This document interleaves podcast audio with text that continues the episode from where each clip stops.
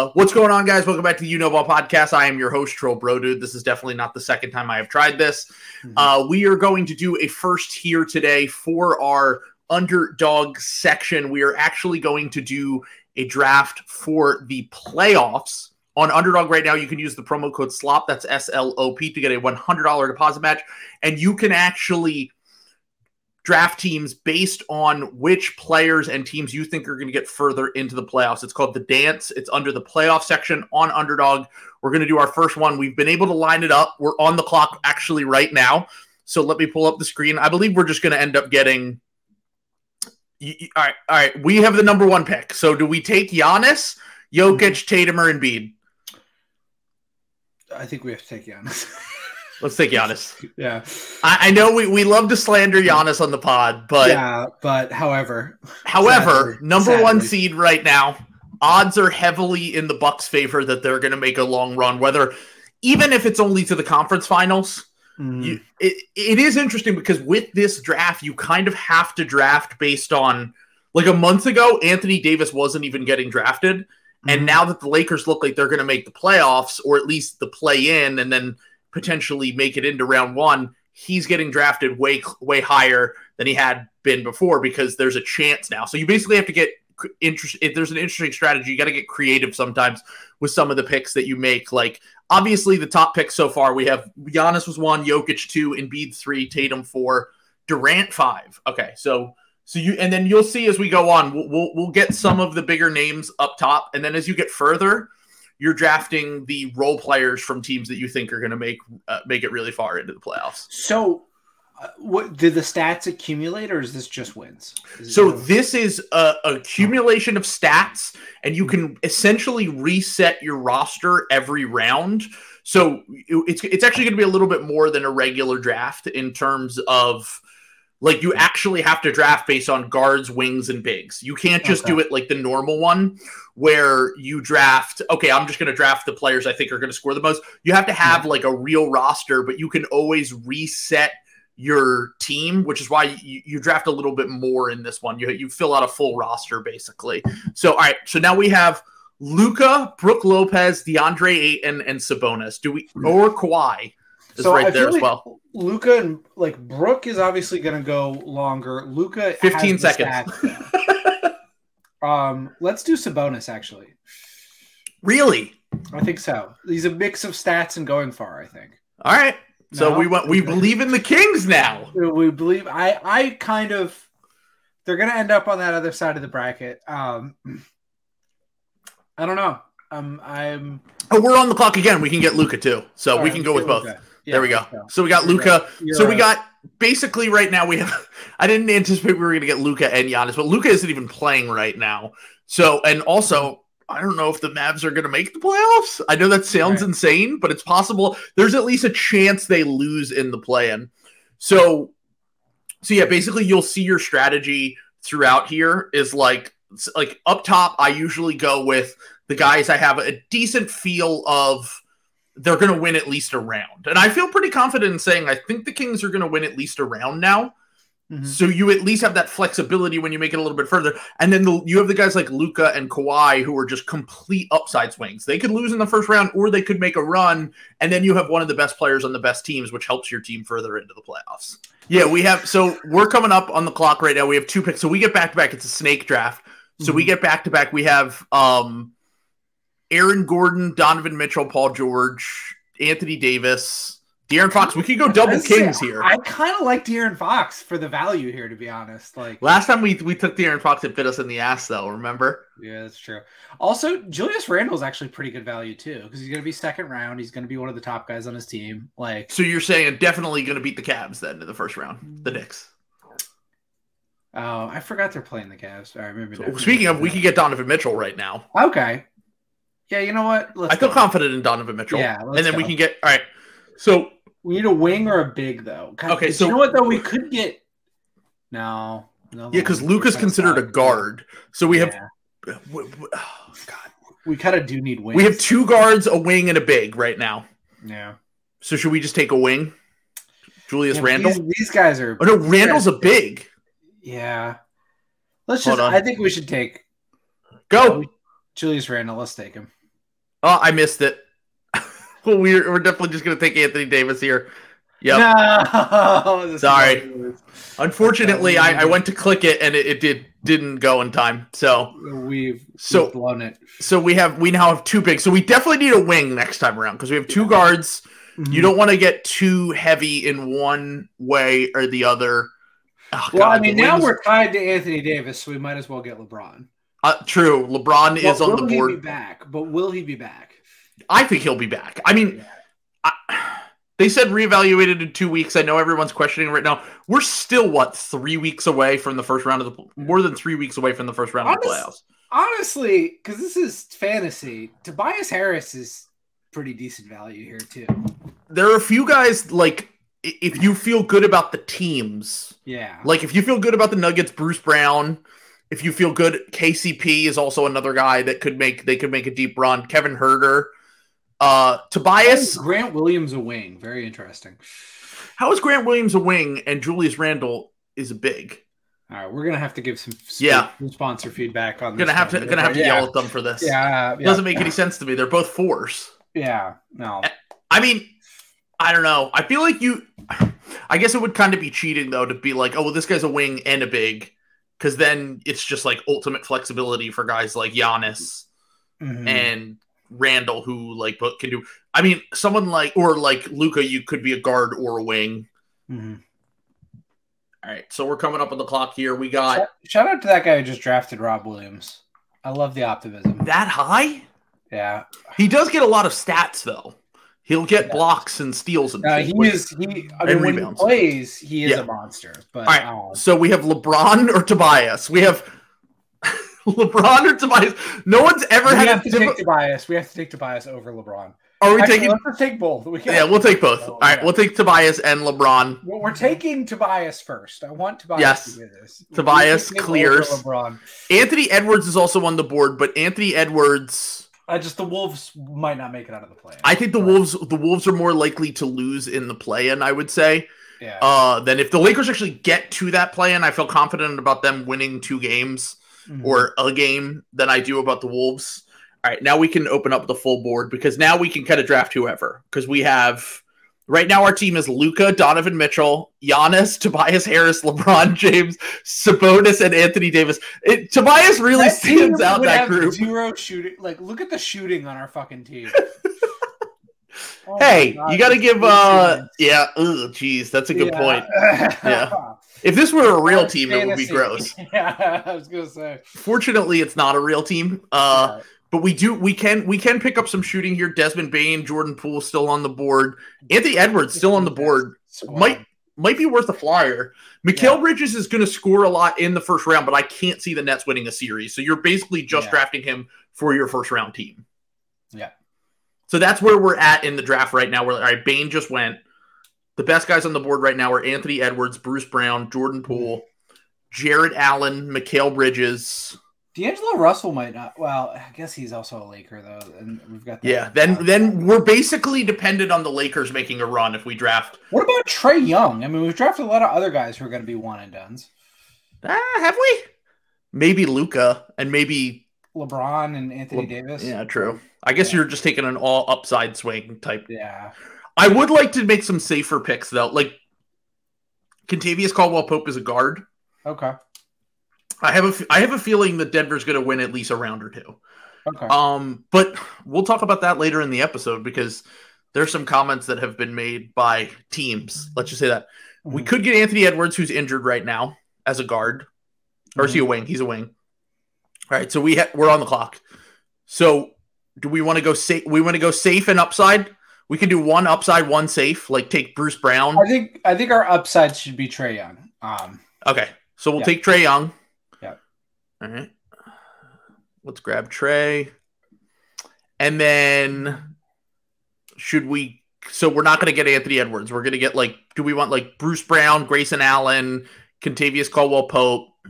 Yeah, Kentavious Caldwell Pope's probably the best one on the Oh, did he just go? No, he's lower. He oh, okay. Just, there he is. All right. So Kentavious Caldwell he yeah, he I, I have I have a feeling they're going to make a decent run. Yeah. So now we're, we're set at guard, and then basically, I believe we have one pick left Yeah, we have one pick left. We'll get a bit. We'll get whoever the best big is available. Because if you look at our roster right now, we have three guards. We have Luka, Donovan Mitchell, Trae Young. We have Giannis, Tobias, LeBron, KCP, and then bigs wise we have Sabonis and Anthony Davis. So we'll just take whoever the best big is left on the board. So we have three bigs. Because the problem is, if your bigs, like if Anthony Davis and them lose in the first round, or they even lose in the play in, you basically need the Kings to go far to have a big in the late rounds. Yeah. If Zubac gets back to us, that's pretty good. Like, it's a lot of rebounds for a team that has a pretty good chance to at least win one, you know? Mm-hmm. God damn, I'm looking down the list though. It's getting pretty grim pretty fast. Yes. yeah, it's like Zubac. Landell doesn't move you. The Grizzlies with Steven Adams, if he comes back, that's actually not a bad move because he's gonna he's gonna he get rebounds. Really get, he doesn't really get a ton of stat. Like he, he yeah. screens a lot. He makes them better. But true, it's a good point. But, Christian Wood is definitely the best. Well, and, and Cat, but but does Christian Wood play minutes in the playoffs? Is the real question. I mean, he better or they're fucked. Like, I mean, I think they might be fucked. Yeah, I think that I think that yeah. might that might be answer. That's the thing with Steven Adams is like there's going to be certain matchups where you're like, is Steven Adams going to play this series? Like Zubac will like have like a 16-10 game, and for a team that like has a pretty good chance to like at least win a win a round or two. Yeah, yeah, yeah. I was gonna say in my earlier ones, I was just drafting team like role players from like the Sixers, Celtics, Nuggets. Mm-hmm. Like I wasn't like taking these upside swings. But Zubac definitely gets like he averages 10 and 10. Yeah. So he's gonna get he's gonna get some fantasy points. Uh let's see if he goes though. Let's see if he gets drafted. Because we got two picks left and then we're up. All right.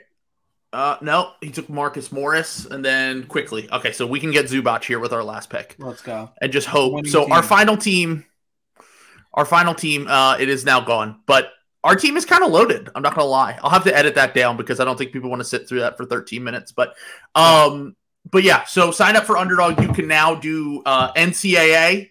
Yeah. Sam, you're. So, I know yeah, you're really excited. I'm so excited. So I, a lot of guys, you guys don't know this, but I'm like just a giant Purdue fan. Like I am the biggest Boilermaker guy like ever. Unfortunately, I was like super busy like the last four or five days, so mm-hmm. I've just been like really offline. Um, I DVR'd all of the games, all of the tournament. So right after we finish recording this, I'm gonna hop on. I'm gonna watch all of them back to back. I'm gonna watch, you know, a both of Purdue's wins. Gonna mm-hmm. see how their Sweet 16 matchup, you know, kind of shakes out. I'm hoping, you know, Zach Edey looks good. Yeah. Um, yeah. I also put a, lot of money on um, Brandon Miller's, like, or I mean, higher, lower. Like, uh, so it's I'm really excited to see how many points he scored in his uh, debut outing. So just yeah, really I mean, exciting, really great time to be a Purdue fan. I know it's been really disappointing like the last two times, but like I just I got a really good seed. feeling. Yeah, I've got a really good feeling yeah. about this team, and I have put I'm I've put so much money. Um, I'm very heavily leveraged on this game, but I know it. I, I know it's it's great. It's going to be great. I'm very excited to watch. Yeah, no, yeah. I mean, you have the best coach in the country, Matt yeah. Matt Painter, uh, who definitely should have. Honestly, we'll probably get a contract extension after this weekend. I would imagine. Probably yeah, should have I mean, them a ton of job security.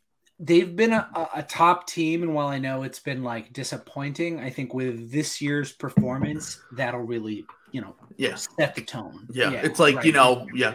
In a few years, it will be like when we're talking about some of the greats, it will be like you know, mm-hmm. uh, Roy Williams, Coach K, Matt mm-hmm. Painter, like hundred percent. Yeah, like I would absolutely. say he's going to be up on that on that Mount Rushmore of Jim uh, Boeheim. If you didn't hit that guy with a car, those, those kind of coaches, allegedly. Is that allegedly? I think that's. Well, let's say it's an allegedly. Let's say allegedly. Yeah. Say, say allegedly. Yeah. Yeah. Yeah. Great guy though. Yeah. What yeah. a great career. Yeah. Uh-huh. Awesome career. He definitely deserves all of the praise that he gets. Not a scumbag at all. Um. so let's get into what's been going on in the NBA recently. So I've got to uh, lead off this episode with some with some positive for some good vibes for for once from me from the Sixers. I've been more positive on the Sixers the last two months or so.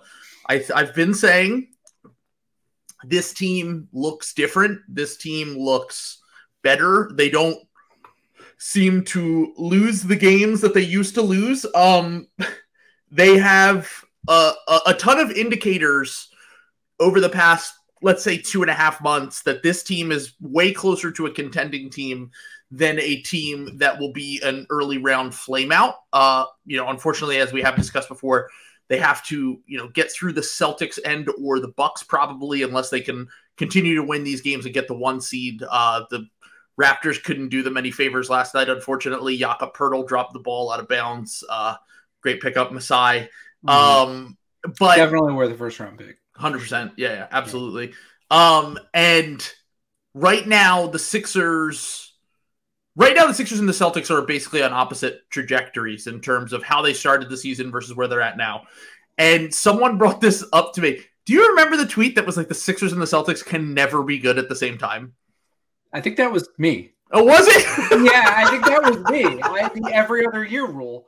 Yeah. I've, I, have yeah, no, I've I've I've tweeted this. I I said I think I said to um Z what um famous Sixers fan, and I told her, I said, if it makes you feel any better, we're due to have a nightmare year next year, and you guys are going to finally make the finals. Yeah, and, the Sixers Celtics corollary, as I believe. Right. Yeah, like yeah. They, they cannot be good at the same time, and they also can't be like bad at the same time. Like one team has to be having a nightmare year. Sure. And like last year was our turn to have like a good year, and you guys were obviously the ones having like the nightmare year with like with the Ben, ben Simmons stuff and sure. everything. Yeah. yeah. And then like Embiid breaking his face. Mm and all of that stuff. So, so I do, I do just want to say I got to point out it's kind of funny that in even in this scenario, the nightmare year mm-hmm. for the Celtics in like 2018, 2019 was they lost in the second round, which is still the highest ceiling that the Sixers have had so far. You guys have made it to the finals. You made it to three conference finals now, I believe. Okay.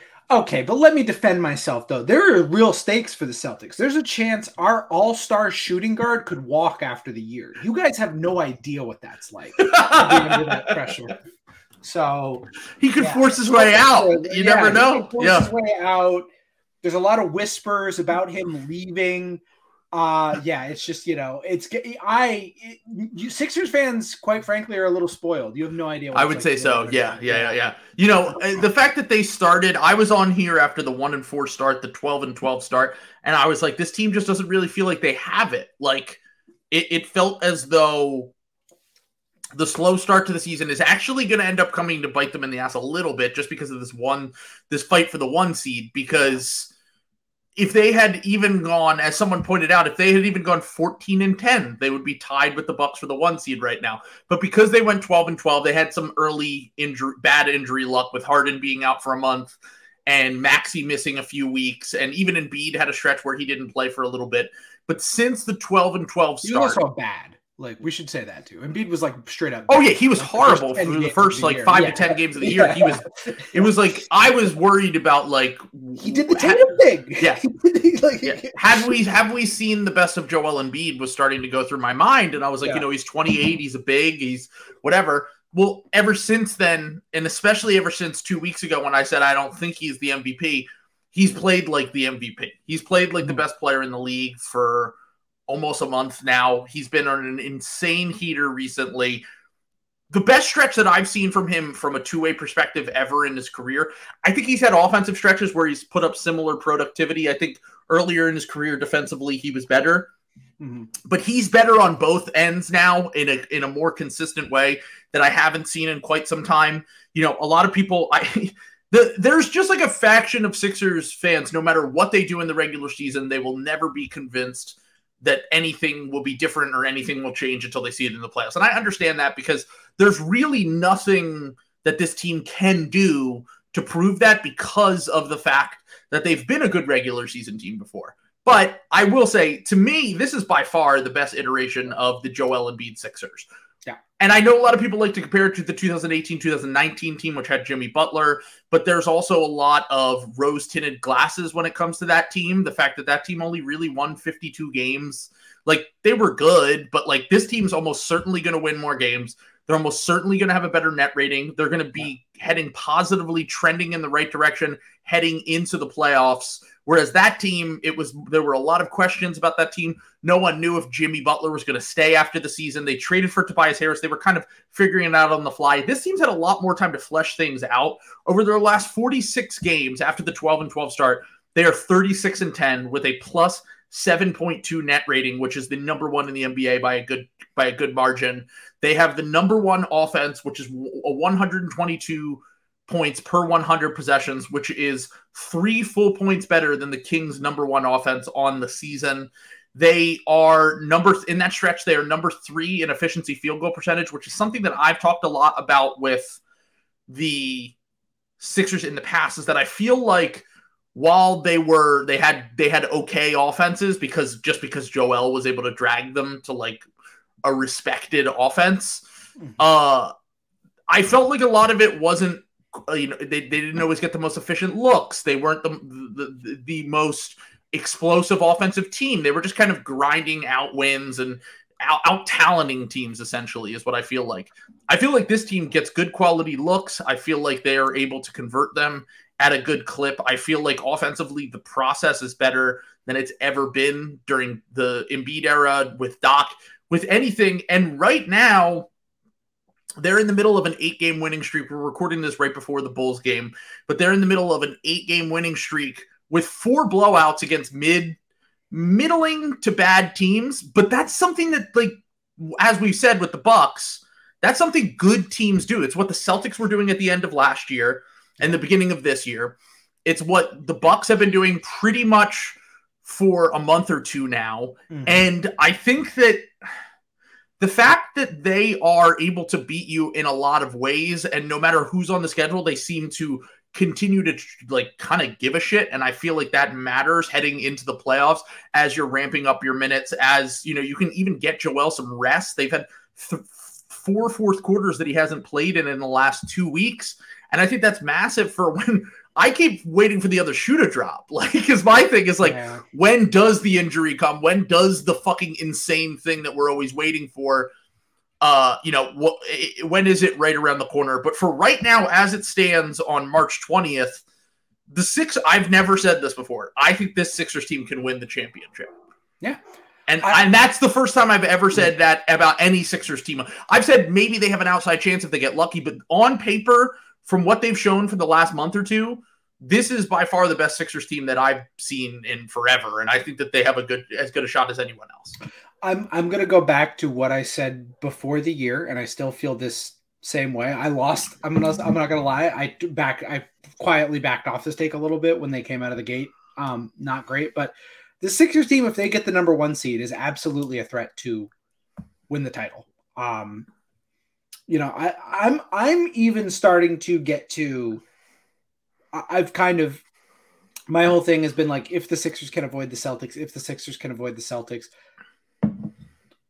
I'm starting to even get to the point like they might not need to avoid the Celtics. Like I, I, I don't think I think I think the vibes are fucked up with the Celtics. And while I do still think that there exists that rock, paper, scissors that you and I have talked about a lot, and I, I think it's that of, everyone keeps yeah, talking about now. Everyone is cribbed from us. Uh, they stole our our whole flow, bar for bar, word for word. Um, but the but I, I think that you know because I, I think the problem the, the thing is that you do need the number one seed because it is such a it is going to be such a war whoever is in that two three matchup you know like um and i think physically um you can't go into a series against the bucks because you know playing in a series against Giannis he's basically legally crashing a car into you like 700 times during like you're getting in a, a minor car accident like 13 times a game if you play against like Giannis and you need you either need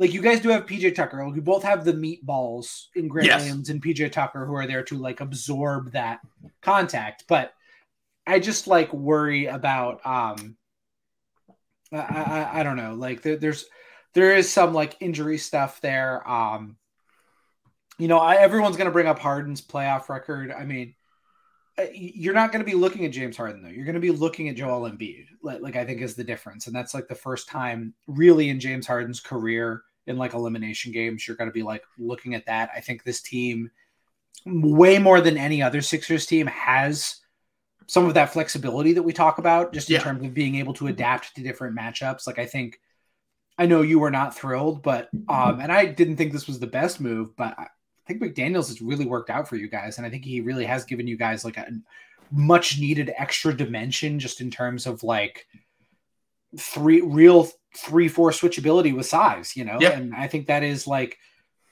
guys who can credibly defend on the wing, but also have like that 6'10 size are like kind of the secret sauce a little bit. And I think that is, you know, I, I think being able to have that extra look um, alongside like PJ Tucker, I think it kind of neg- negates Niang to like a more of a DH role for like when you need him um, in a Buck series. That's like yeah. the, the like he basically can only play in a series where you can hide him defensively, and the half court yeah. offense by the Bucks being the way that it is is the only and, and honestly i actually think their half court offense and their offense in general has gotten better as the season has gone on. The numbers show it. When you watch it shows it.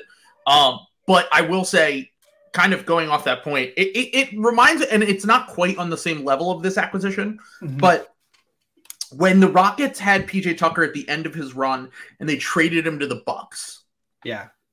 I remember being like i don't really see what this does for the bucks like to me, PJ Tucker is a clunky fit offensively. He he's redundant with a lot of what they do defensively. And that I don't really see the value of trading for PJ Tucker at this deadline.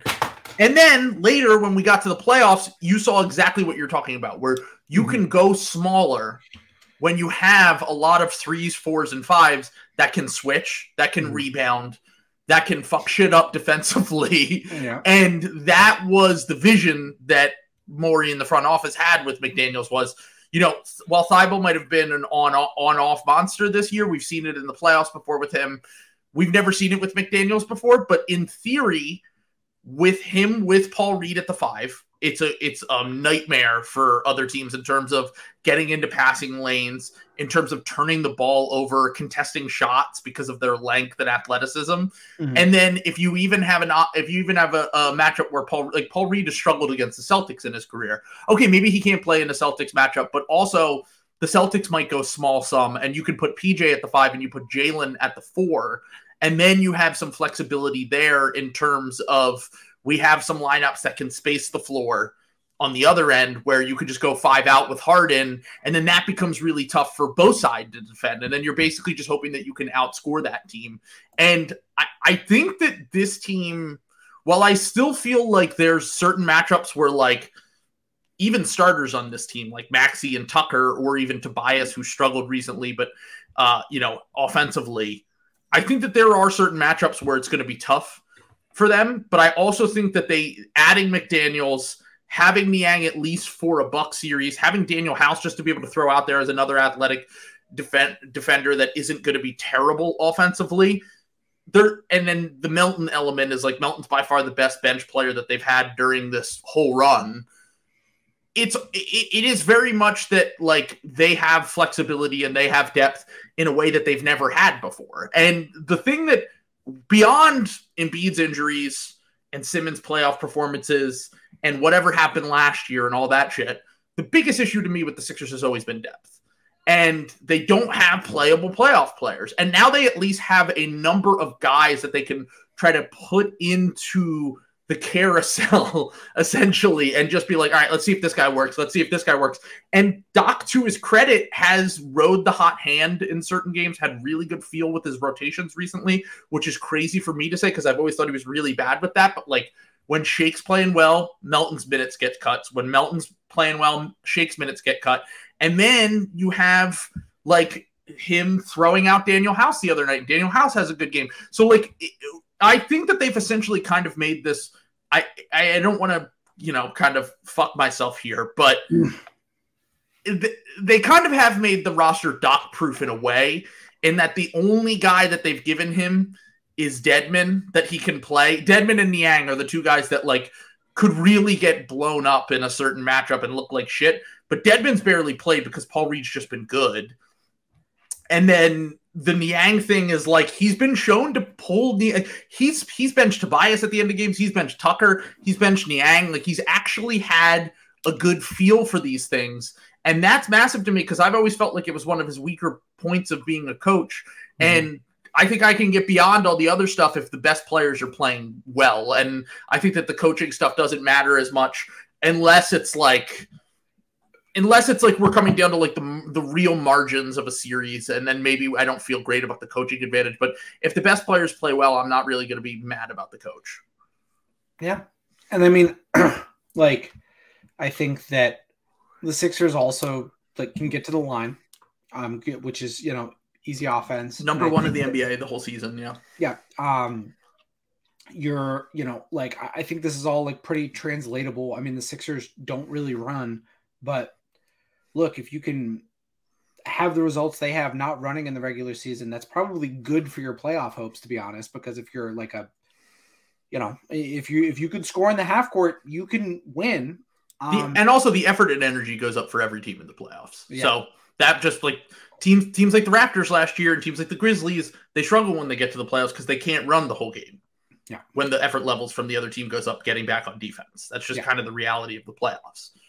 It's the talent, you know, like yeah. it, that's what it like comes down to. And you know, you've got Joel and like Harden, two guys who have like been maligned for being like, you know, gassed early in games and like you know uh, kind of doing some of that stuff. I don't know. I, I think that the Sixers they're pretty well positioned. I mean, like they have a lot of the same, you know, th- there's a lot of the same stuff that we talk about, but I, I, I think that they are genuine like as a neutral observer they are very genuinely in the conversation with the bucks and you know whoever else you want to put in there um as far as uh you know not not not the celtics uh although i actually did look it up because i was curious. The sixers have i know the sixers have the best road record in the nba right now which is another good sign. Like yeah they're 20 they're 22 and 12 but they do have they have more games down the stretch to play than most teams. Like they they have a backloaded schedule. Like they they they still have. Celtics have played two more games than that. They have a win and a loss. One yeah. more win, one more loss than the um, Sixers right now. So yeah. So like, and for mm-hmm. example, you know, even with the Celtics struggles, they have the fourth best road record at twenty three and fourteen. The Kings are actually second, which another good sign for them. I, I Bill's kind of sold. We'll get to that later, but Bill's kind of sold me on the Kings. To be honest, like I didn't think, see myself falling for that, but I, I, I don't know. The indications, if you believe in the regular season, the indications are there for certain teams. The difference to me between the West and the East is that. I think the three best teams are in the East, yes, and I think I that agree. the three best teams are in the East, and most, mo on the whole they've had most of their team at least for the last two to three months. Now, Celtics have had injuries, Sixers had injuries early in the season, Bucks have missed Middleton obviously for a good chunk of the season. But yeah. on the whole, I think that those teams have played the large majority of games with most of their guys in them. Mm-hmm. The Western Conference is just like a jumbled fucking mess in yeah. terms of all that. So, like, do I take a little bit less from the Western Conference stuff than the Eastern Conference stuff? Yes. I might, because yeah. the Suns got KD at the deadline, the Mavs got Kyrie, the Clippers have their load management shit where like Kyrie isn't or uh, Kawhi isn't playing on back to backs. Paul George missed a ton of games. Uh, the Lakers obviously have their mess. So like I take a little bit Adams less. Ja Morant had his thing. Like literally every team has yeah. what you're talking about. The Kings like, have had availability uh, unlike any other team in the Western Conference except for maybe Denver. The Pelicans were number one in the West, like what, 30 games in, and are like not, They're not going to make the play in? Like, it's crazy. Uh, that was the crazy part. I didn't even realize this, but remember how we were talking early in the season? People had brought this up. How we were like, "Oh my god! Like, are are the Lakers and the Pelicans going to swap picks? And yeah, are they no, going to get Wemby? Yeah. And we were, and now the Lakers that pick isn't even going to swap and the Pelicans are going to end up with a top 10 pick probably, and the Lakers might not even be in the lottery. So, like, it, it's kind of crazy how things have swayed, but that that's what happens with injuries. That's what happens with uh, the availability of these guys throughout the course of a season, which is why I might take a little bit of a grain of salt with the Kings, whereas I might believe in the numbers a little bit more with the Celtics, Bucks, and Sixers, because I think that they've proven that they're the best teams in the NBA. So I I I, yeah. I, I might be a little bit skeptical of the Kings still, just because of the fact that we have not seen them in the playoffs before. Not that the Sixers have a great track record, but they've at least won series. We've never seen this with the Kings. And I, I, I feel as though when we come back to like the Eastern Conference and we look at some of the shit with the Sixers, some of the shit with the Celtics, some of the shit with the Bucks, they've all had their like the the Bucks started crazy hot, the Celtics started crazy hot. They both cooled down a little bit, and it feels like the Bucks have gotten on back on track.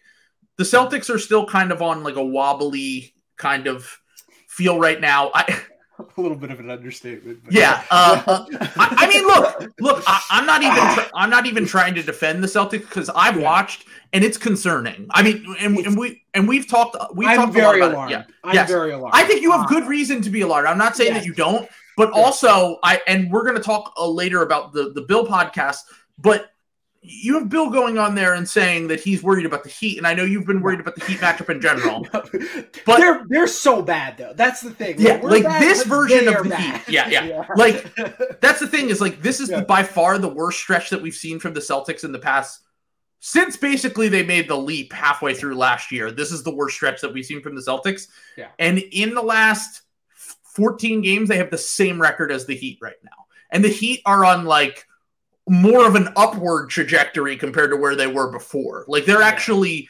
performing slightly better than they were before. So so I, I I think that there's context to all of this. I think if you want to talk about from a championship standpoint, I would be concerned about the Celtics. From winning a playoff series, from playing these lower seed teams like the Heat and the Hawks and those kind of teams, I wouldn't be worried about that at all. I still think that there is a level that the Celtics can reach, especially when they have a little bit better health, that they will either end up facing the. It, the thing is, they're almost definitely going to face the Sixers or the Bucks in the second round now, which yeah. seems harder for them than it did early in the season because of all the issues that they've run into. But before we get on to the Celtics, two, three more things about. I already said the best road record. They have the most comeback wins, which I don't know if I feel good about that or not. Like, I think it shows resiliency in a way that they haven't before, but also it worries me a little bit that, like, the I know it's a different sport, but like the Minnesota Vikings did that all year in football. And then the second they got to the playoffs, it's like, well, we knew they were frauds. They only won on comebacks. That's a little bit like you could look at it either way glass half full, glass half empty. I, I think those are totally different sports though, because there's so much less scoring in football, yeah. but that is a much more random event. You know what I'm saying? Like, sure. I, I do think that there's more of an opportunity to like even things out. And again, I think, I think the Sixers are kind of you know, you guys are headlined by two stars who, let's just say, know how to like manage their effort. yeah, manage their effort, and yeah. uh, and and it's it's it's been a positive outcome for me that they've been shown that they can they can fight and like that is something that every Sixers team before this one did not do. It was like they laid down and died. They didn't they didn't fight their way back into games. They didn't, uh, you know, they, their execution was terrible down the stretch. They're one of the best clutch teams in the NBA now, which some of that might regress with like hot shooting, but like the fact that they're competing in these games and every time they go into a big game or even like a game where, where it feels like it could be a letdown game they don't let down like they used to. Like they, they they've had games certainly where like they lost to the magic off the back of the bucks law, uh, win where like yeah it sucks or maybe it was a i might have been the heat i can't remember. They lost they lost a game oh it was the nuggets. They talked about it on bill's podcast. It was the nuggets. They lost to uh they beat the nuggets and then they lost to the magic on on the second half of that. And and yes that but that kind of happens to every team now. Like i it's the same thing with the comeback thing where like yeah i know the celtics have have have blown a lot of leads and the sixers have had a lot of comebacks but that kind of is the modern nba as i constantly joke about is like i can almost chalk up some of this shit to modern nba shit. And I, I don't feel as though the Sixers team really has as many letdown games as they've used to. Like without Embiid this season, which where they've always been below 500, or at least I would say I think on the whole they're like a game or two below 500, and they had that one 17 game winning streak mostly without Embiid a few years ago. Keep in mind they're nine and four without him this year. In the games when Harden doesn't play, but Maxey and Embiid do play, they are eight and one. So that that was shout out to six, at Sixers rank who said that. So overall, I feel like that no matter who's out there, whether Embiid's in, Embiid's out, Harden's in, Harden's out, as long as they have two of their main guys, I feel like they have a chance to beat anyone in the regular season. And if all of those guys are, you know, clicking, hitting on all cylinders like they have been recently, they have a shot to beat anyone in the playoffs, including the Celtics, which is insane to me. Because a month ago, I was like, I was still like, there's one matchup in the NBA I can't see them winning. With the way the Celtics have played recently, with the whole on the whole, with the Sixers being pretty much way better than them since December, um, I would say I feel a little bit better about that matchup than I did before, and I think the Sixers can beat anyone. But it just comes down to you know who's available, what the path looks like, and uh, and kind of how all how all teams are playing heading into that second round. So let's get to the Celtics really briefly because I know that you said you're not uh, you're not uh, feeling great about them right now. Uh, by the way, you know their record since we, we have a we, the Discord did some digging and they did some informational mm. pulling here. Since Ash Wednesday. oh no. The Celtics are 7 and 6. Inter- okay. I'm just saying, is Catholicism ruining yeah, Celtics? This is what we get for our, making a papist our coach. Um, we started a sex Pandering. panic. Yeah, there was a sex panic, and then we uh, installed the papist. So it's uh, just I, I, just like to point out that is a New England tradition. That is the Salem witch trial. we have to cut that part. Um, look, I think that the, I mean, here, here's what I have to say about the Celtics. I am someone who was was like driven insane last year by like them being bad because I was watching the team and they're like they're not bad. They're a good team. I am not having that game like bout of dissociative like they look like they suck. I'm sorry. Like they, they look like a bad team, like which is way more mm-hmm. alarming to me than like the results process thing. And again, like the last time the Celtics were bad, the thing in common, the underlying thing of this, everyone wants to attribute it to coaching, which yes, true. Joe Mazzulla sucks. Yes. Um, he ran that same fucking play at the end of the Jazz game that we, everybody knows is fucking coming again. Um, you know, the, all, all, of this, the same shit, uh, like over and over again. It, honestly, it really just comes down to Jayson Tatum sucks. I'm sorry, like that is what happened. Like that, that is the underlying thing. It is a stars-driven league, and I'm sorry when you're your star isolates on like 34% of his percentages and he's like 12th percentile or something like that on isolation scoring like you're gonna be bad. I'm you're gonna be bad. Like that that's just what it is. Like he very genuinely was a real mvp candidate like at the beginning of the year. He was in first in the straw poll like yeah. through a month. We both thought that he was going to win the mvp i thought this was the year and he has been I don't think he should make first team All NBA. Like like right now, I would if I had a vote. I'm a Celtics fan. I would not vote for him for like first team All NBA. He's he's not been good. Jaylen Brown has been our best player.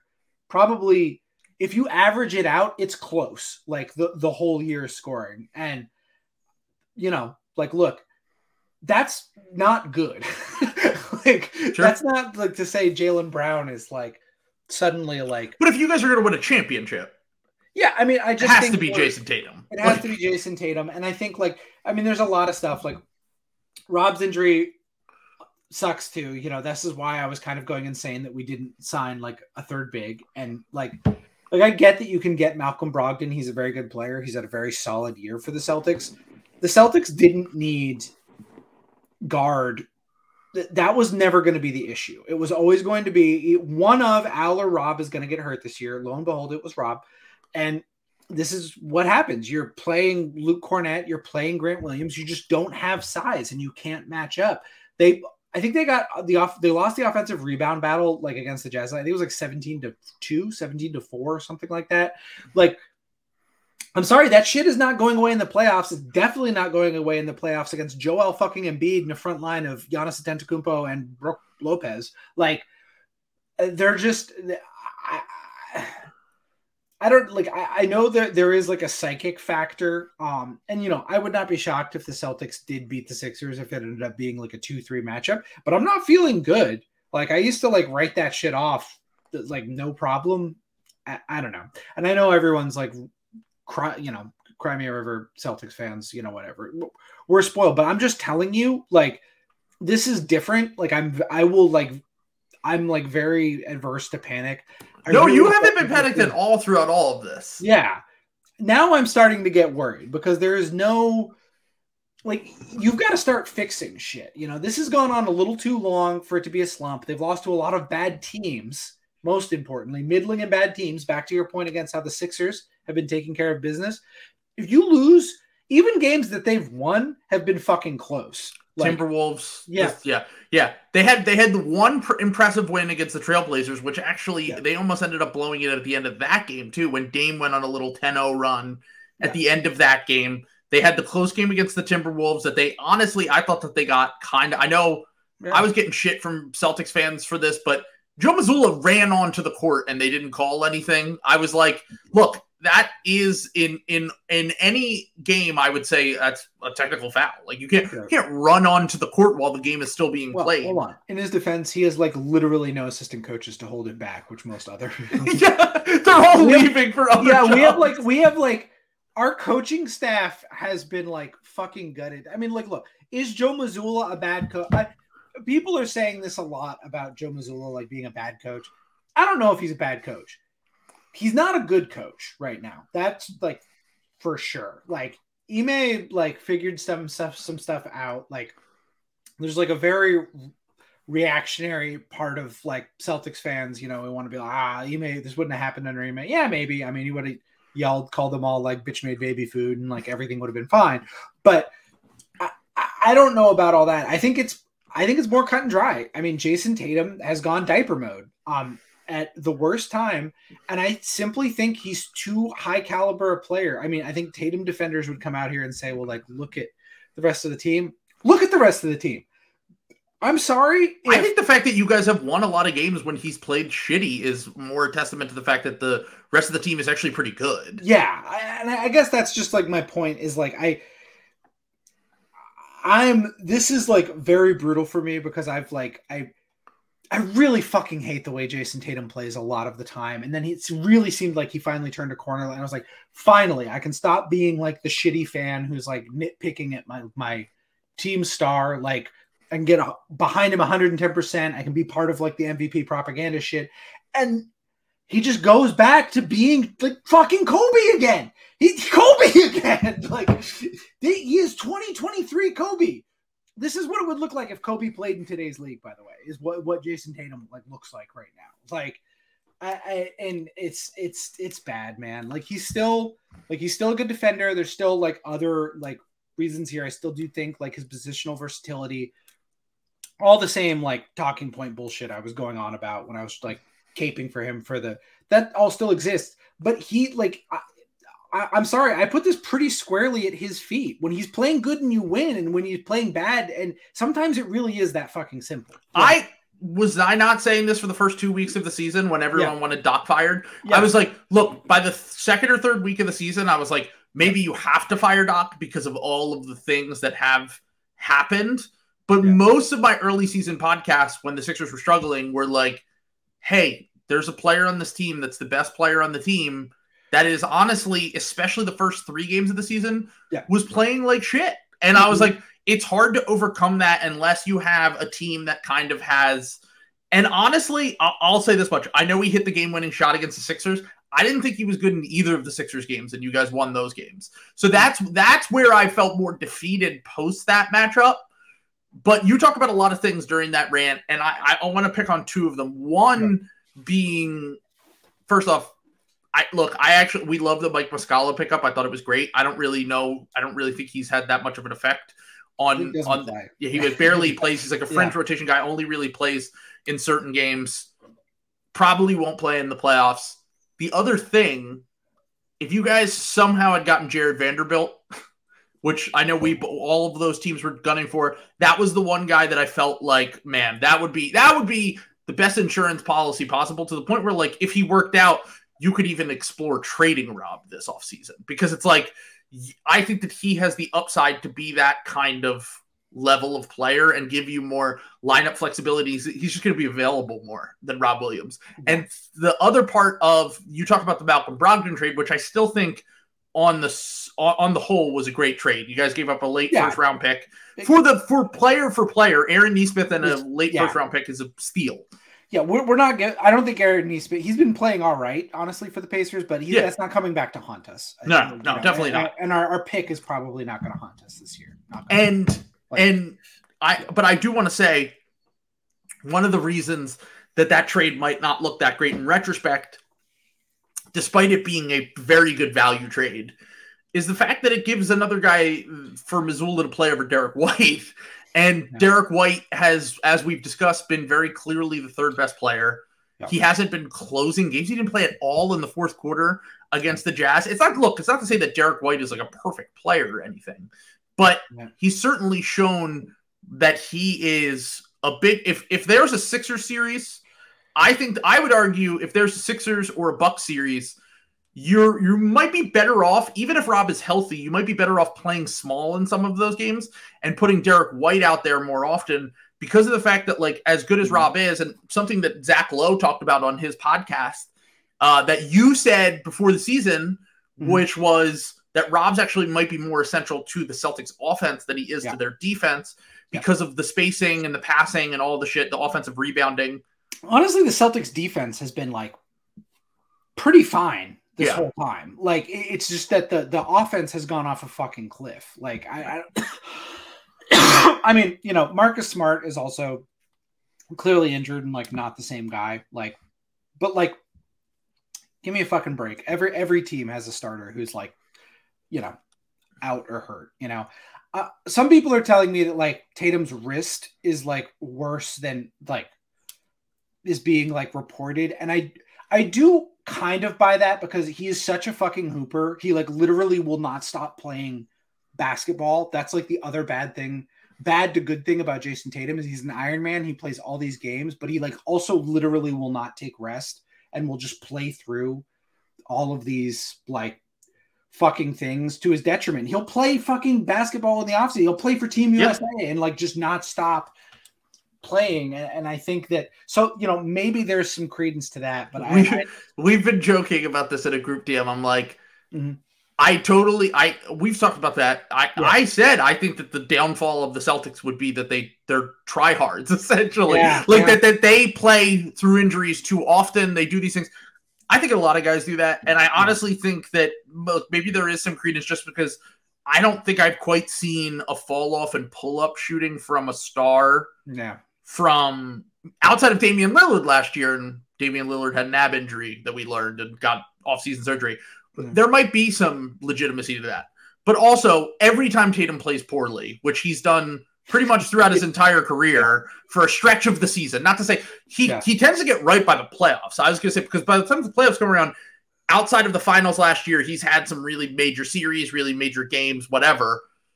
But my point is here is that it's not always the injuries. Like he's yeah. had ups and downs throughout his career. This, as you said, this might just kind of be who he is as a player, and you just hope that you can line up everything to get him the most right by the playoffs.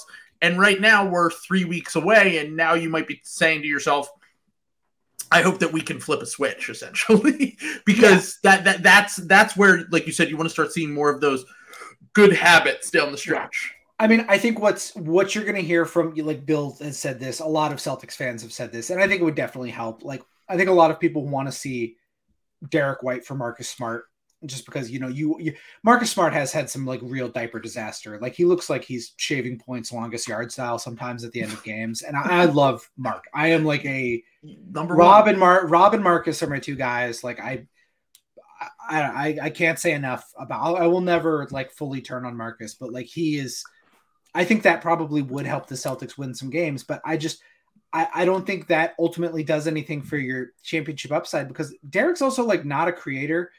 And also, like, by the way, Derrick White very quietly, also a huge reason, like a lot of those series went on a long time in the like Bucks and Heat series. He had an awful playoffs, like shooting the ball. Like, yeah. and he he's been great this year. Um, I wonder scouting wise, you know, I, I if he plays like this in the playoffs, you know, forget I ever said this, but I just Marcus Smart has shown up in the playoffs and has been like a dog grinder, you know, done these sort of things, shown up when the lights are brightest. And I think we're, uh, you know, I'm just gonna say, like, you know, who knows? This might be like a very stupid talking point. This might be like very talk radio, as like Russillo would say. But um, I definitely think switching out Derrick White for Marcus Smart would have definitely helped us win a lot of regular season games, which matters down the stretch, which matters. Yep, and like if they lose, it'll be the number one seed, so it's not totally pointless. I also can see why a coach would want to set a precedent that Marcus Smart is going to be the one closing games for us when it, there's important stuff going on. I guess is is what I would say. Um, yeah, historically, that might be the wrong decision. Um, this year, it definitely seems like the wrong decision this year. Derrick has been incredible. Um, you know, I Russillo and um, Simmons were pretty dismissive of his all defense case. I don't know about that. Um, I looks like an all defense guard to me. I mean, maybe he doesn't play enough minutes, but um, he's been incredible. Um, Derrick White, yeah, Derrick White, well, yeah. I, that the minutes thing hasn't really been a problem for the past five years or so. Uh, yeah. Dejounte Murray and Thybulle both made it on despite being bench players. Uh, two different yeah. seasons that played like 20, 25 minutes a game. And so far this year, he's playing 28 minutes a game. So I, I think that he he certainly has a case. Also, he doesn't miss games. Is yeah. the thing is the other thing with Derrick White. He's kind of an Iron Man in terms of the fact that he doesn't really miss games.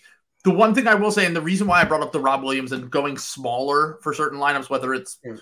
White over Smart or White over Rob or whoever the functional big is in that series, mm. I do think that offensively, I'm not sure how much Rob Williams is going to help or Marcus Smart necessarily is going to help compared to a Derrick White in a Sixers and Bucks series because one of the main advantages of having Giannis and Embiid, Giannis more so has been kind of the, the king roamer type guy that you can put on the baseline and kind of not have him necessarily worry as much about his guy. That is something that it, down the stretch of the last Sixers game when Rob actually played in that game. And I remember Bill specifically screaming for Derrick White to play in that game because he was playing amazingly. He had a great mm-hmm. game. And down the stretch of that game, they put Joel in the paint and they basically let him roam off to cut off the paint and any sort of rim attempts from the Celtics. And it actually stagnated the Celtics offense a lot down the stretch because the large majority of your offense is created on drive and kicks on that ball movement that gets generated from the drives. Which honestly, I when I watched that Utah Jazz game the other night, I was laughing because I was watching and I was like, why do they keep doubling Tatum? Because I was like, yeah. like at this point, like make him beat you one on one. If if if if if he's been this inconsistent, like you're surrendering wide open looks. That eh, you guys were generating good looks down the stretch of that game. Grant Williams got like three wide open corner threes. And then the last possession, he just made a he made an error driving directly at, at Walker Kessler. Like it, it, feels as though the offensive process was fine down the stretch. It was yeah. just no guys weren't hitting their shots. Grant, the Grant thing is funny because Grant's like such a doofus, and but like he'll he's this is that's like the third game in a row where he's had like, or like for third or fifth game where he's had like a pretty good game, but like had the big highlight bozo play at the end of the game. Sure, like he was really good in that yeah. game. Which is, I was literally, yeah. I was texting people being like, "Fucking yeah. spoiled Celtics fans getting mad. He has 25 points right now." Like, I was like, "He's a good role player." Well, Grant, I'm sorry, like Grant is not the problem with this. I, and Simmons seem to have kind of given that up and, and, kind of understand that Marcus is the easier pickings now. But I, I guess, uh, by the way, I'll also say this: it's also totally possible the Celtics still go to the finals. Like they could also just all this stuff I'm saying about Jayson Tatum being doo doo mode poo poo, like. He can also just flip that switch and go back to being good, and the Celtics will probably be good again. So, like, bear that also in mind. I just I'm getting a little alarmed because it usually takes Tatum a little bit of time, and we're running out of season and out of runway for him to like be ready for like real games. The games that I'm keeping my eyes on for the rest of the season for Jayson Tatum and the Celtics, yeah, are the big games against the Sixers yeah. and the Bucks. Because a few games, yeah, and because they actually both teams have stuff to play for. These these are this is going to have an impact on seeding. While I've we've joked a lot about Mickey Mouse March and how all, you're going to see all these players going on crazy runs and oh RJ Barrett. So someone tagged me in an RJ Barrett post the other day and mm-hmm. all this shit. Uh, you know, uh, I, look, I'm happy for some of the young guys, the young teams that are performing well, but we see this every single March. But these bigger games, they all have indications for the standings for the Sixers, for the Celtics, for the Bucks, for all the teams in the West that are fighting for their playoff lives. Like we're going to see some really good basketball over the next few weeks, and I think that those those major games are actually going to have some foreshadowing for what teams are going to look like in the playoffs. Now, they might not want to show everything, but there's certainly going to be more competitive games that we got in the first week of April than we've maybe ever had before. I'm going to go one step further. I think these are like championship are, determining. This is what I'm saying. These, these are like. Are you a Survivor person? Do you watch Survivor? No, I don't. I don't okay, I, I I got back into the show recently, and there are moves that you make at like with like ten people left that you're like, this is the move that will get me to the final, the final yeah. three. Yeah, that's what these games are essentially because they yeah. could determine who's the one seed, and whoever gets the one seed has a massive advantage over the other teams. I, I just unless there is some sort of injury in the war that is going to be the Eastern Conference Finals, I just I really don't see a Western Conference team winning it this year. Like I, I, KD to the Suns made me like think that that was possible. I I can't get there. I, I, I just can't get there. And I, I think this is probably going to determine the one seed, which is probably going to determine the Eastern Conference, which I think is probably going to determine the championship. So like I, I I these are like some of the highest stakes regular season games you can get. Like I think yeah. these are like more important than like like, what's the most important regular season game you've ever seen? Probably like the last day of the year, that Nuggets Wolves game to get in the playoffs. Yeah, like, the fake play-in game that, that yeah. uh, Zach always talks about. Yeah, like that. That's probably the highest stakes like regular season game one of the highest. I would argue these are like higher regular season stakes regular season games that are going because they're going to have an impact on the championship. It's not just yeah. like, hey, we're going to make it to the playoffs and then get crushed by the Rockets, which the right. Wolves did end up losing in five to the Rockets. Right. Uh, yeah, like it, it was basically just like a, oh, w- it will be nice to compete and be in the playoffs versus right. hey, we're actually like this is going to dictate. And and right now Milwaukee's in the driver's seat. Sixers and Celtics are only two games back and which the, is crazy, which is which, crazy. Which, which is crazy, which is crazy because, but that's that's the advantage that the Celtics get for starting hot, and the disadvantage that the Sixers get for starting yeah. slow. Is that because the Celtics had that insane hot start, because the Bucks had that insane hot start? I was saying from the jump of the year, it's going to be really hard to claw back in. They basically everything has been as close to perfect as you can get for the Sixers for about two and a half months. And it doesn't, it might not matter just because you can't start the year 12 and 12 and win your conference when the conference is this good.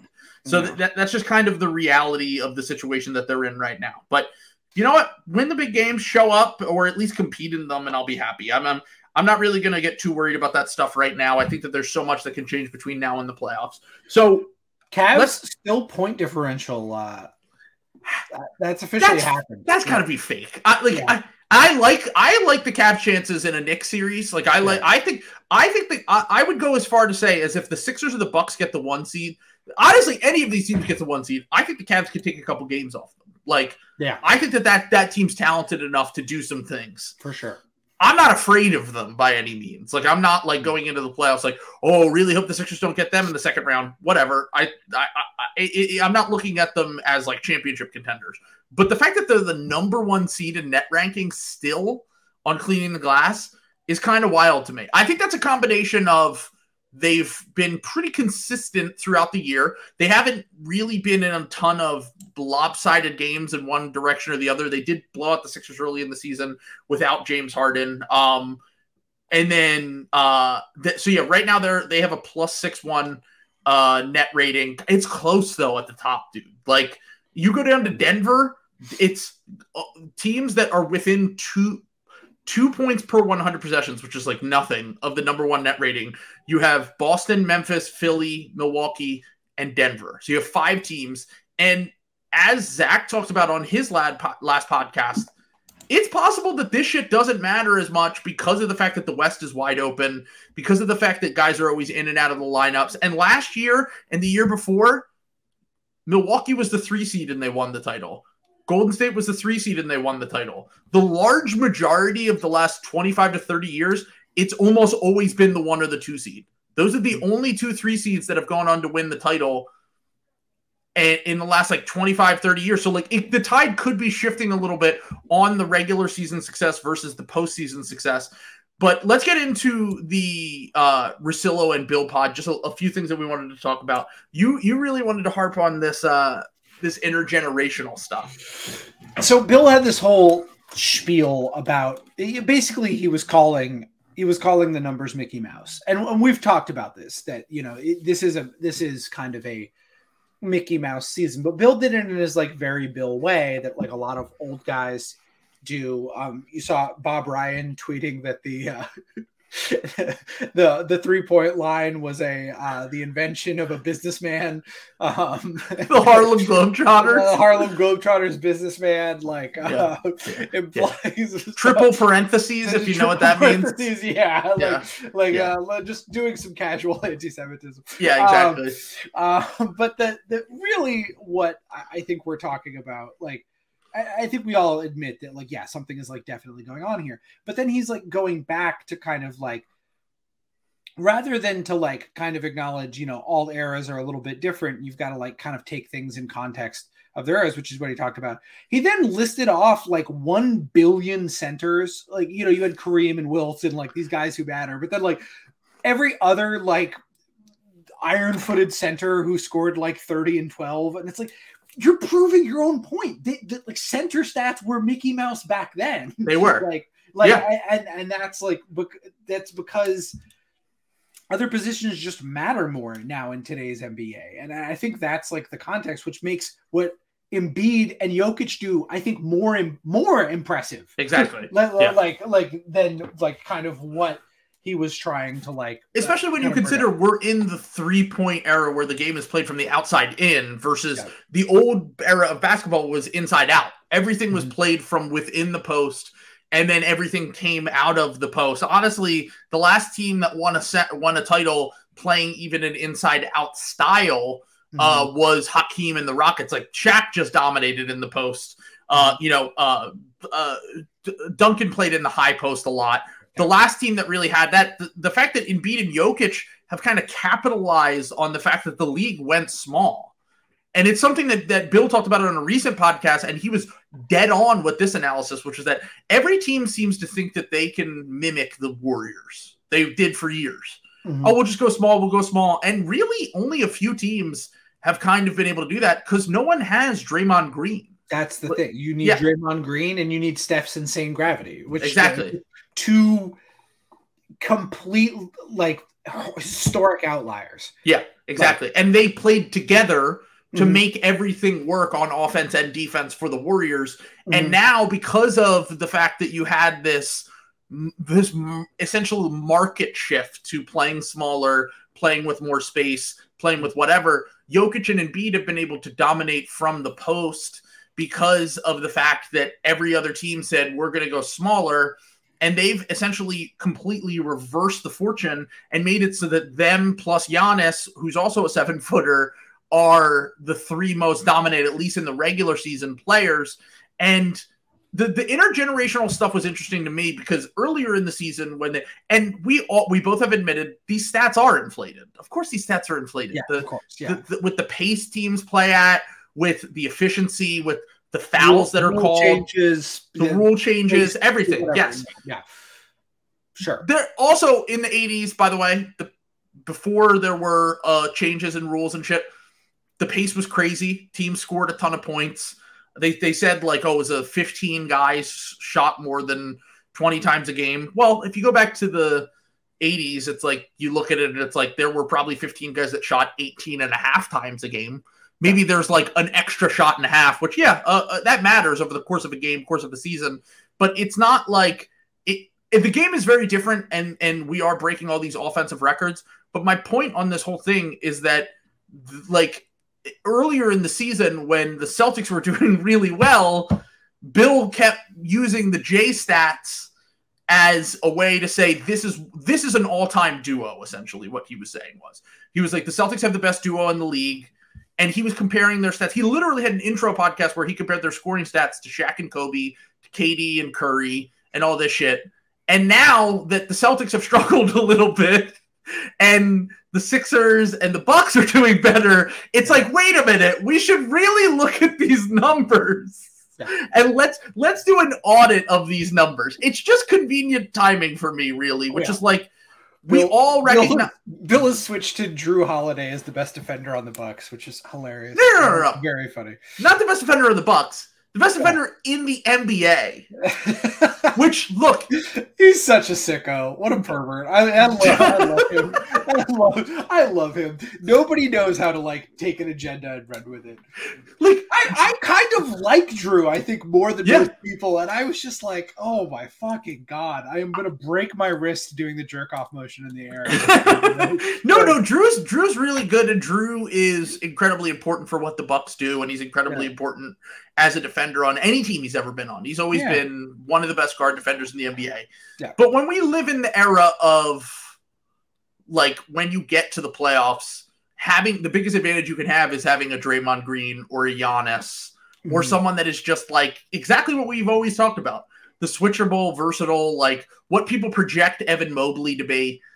I, look, I mean, even Bam, like in certain his value goes up a lot in the playoffs. Yeah, that's what I'm saying. Like Bam, that's kind of the secret of rat mode is Bam. I'm sorry, yeah. like you know, like that. That I, I wish I could call him fraudulent. He has games he no shows on offense, which is a lot of fun. You get to do the registered Republican Bam Adebayo thing, but like, yeah, sometimes he gets crushed by James Wiseman. Yeah.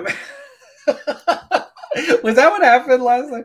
I watched. James, yeah, he was James Wiseman playing like what because I am writing all I, I have that next on my list. I have okay. it on my next on my we'll list. We'll talk about it in a little yes. bit because that was another thing Bill brought up that I just I'm, oh, I'm Bill mode. But anyway, I, I guess I guess my thing with Bill's like intergenerational stats too is like and and credit to Russillo because he brought this up. We also don't talk about how those guys were also playing in insanely different circumstances.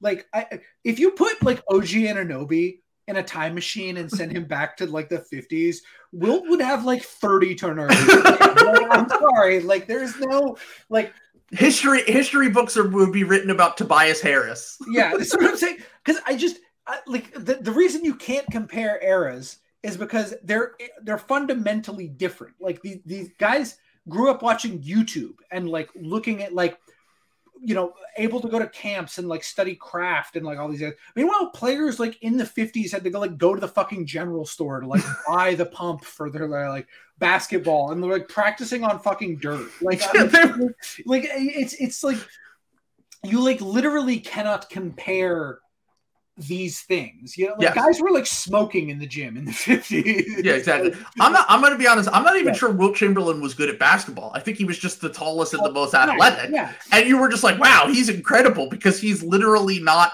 a six foot milkman who yeah. literally Hashim Wilt would have, just dominated in the uh... dude. James Wiseman in yeah. the 50s, we would have been like, this man this man made us change the rules of basketball yeah. and he's like a fringe rotation player in the modern nba like that's if you could send current cooked dwayne dedmon back he would be dropping 70 like every night like we always say who because because people yeah. bring this conversation up for the ncaa yeah. like some did you see the tweet the other day that was like if you put Giannis on a 16 seed yeah would they win? And then I was like, dude, they would win every game by like 40. Obviously, yeah. like, like, first off, a 16 seed just beat a one seed. Like 16 seeds are way better than they used to be. Essentially, how the Bucks became good is that happened. like, yeah. they had like Jabari Parker on that fucking team. Like, oh, we have Giannis now. Yeah, like we have Giannis. I always think now we're good. Like, who would be the worst player you could put on the worst team?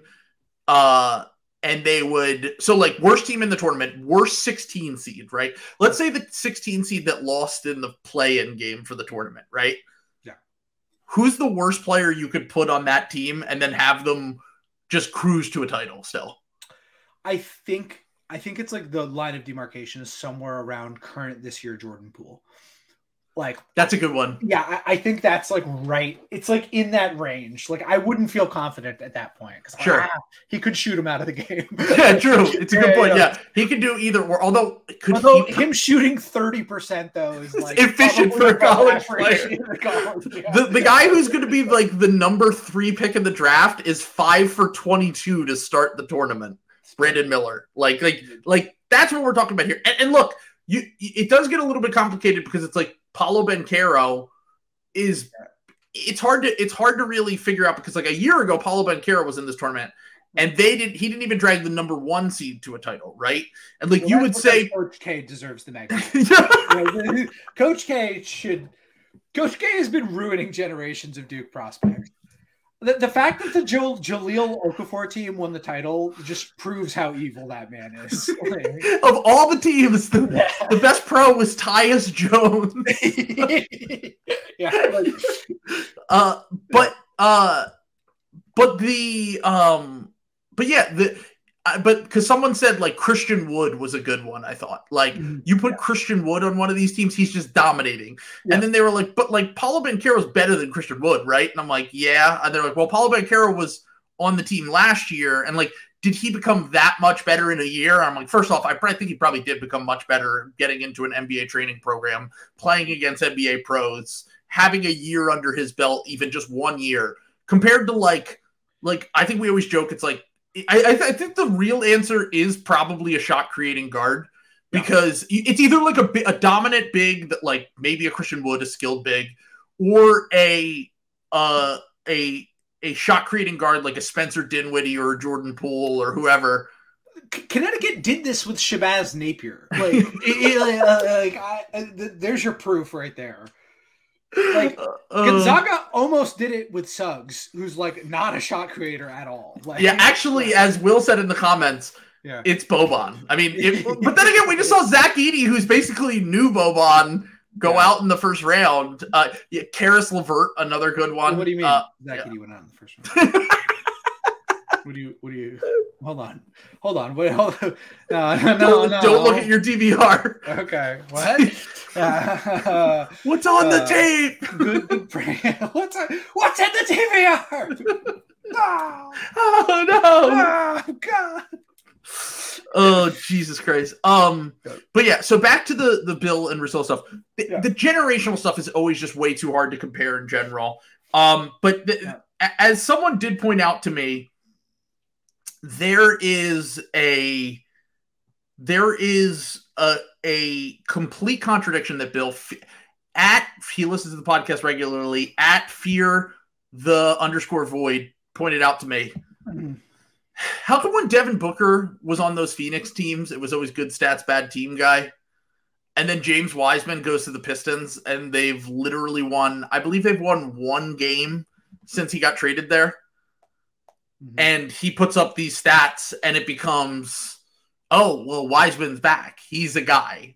But before it was always the shot creating guard, especially the Hooper, was a good stats, bad team guy, and it could never translate. And then now that it is the guy that I always was high on, he's very clearly going to be a good NBA player.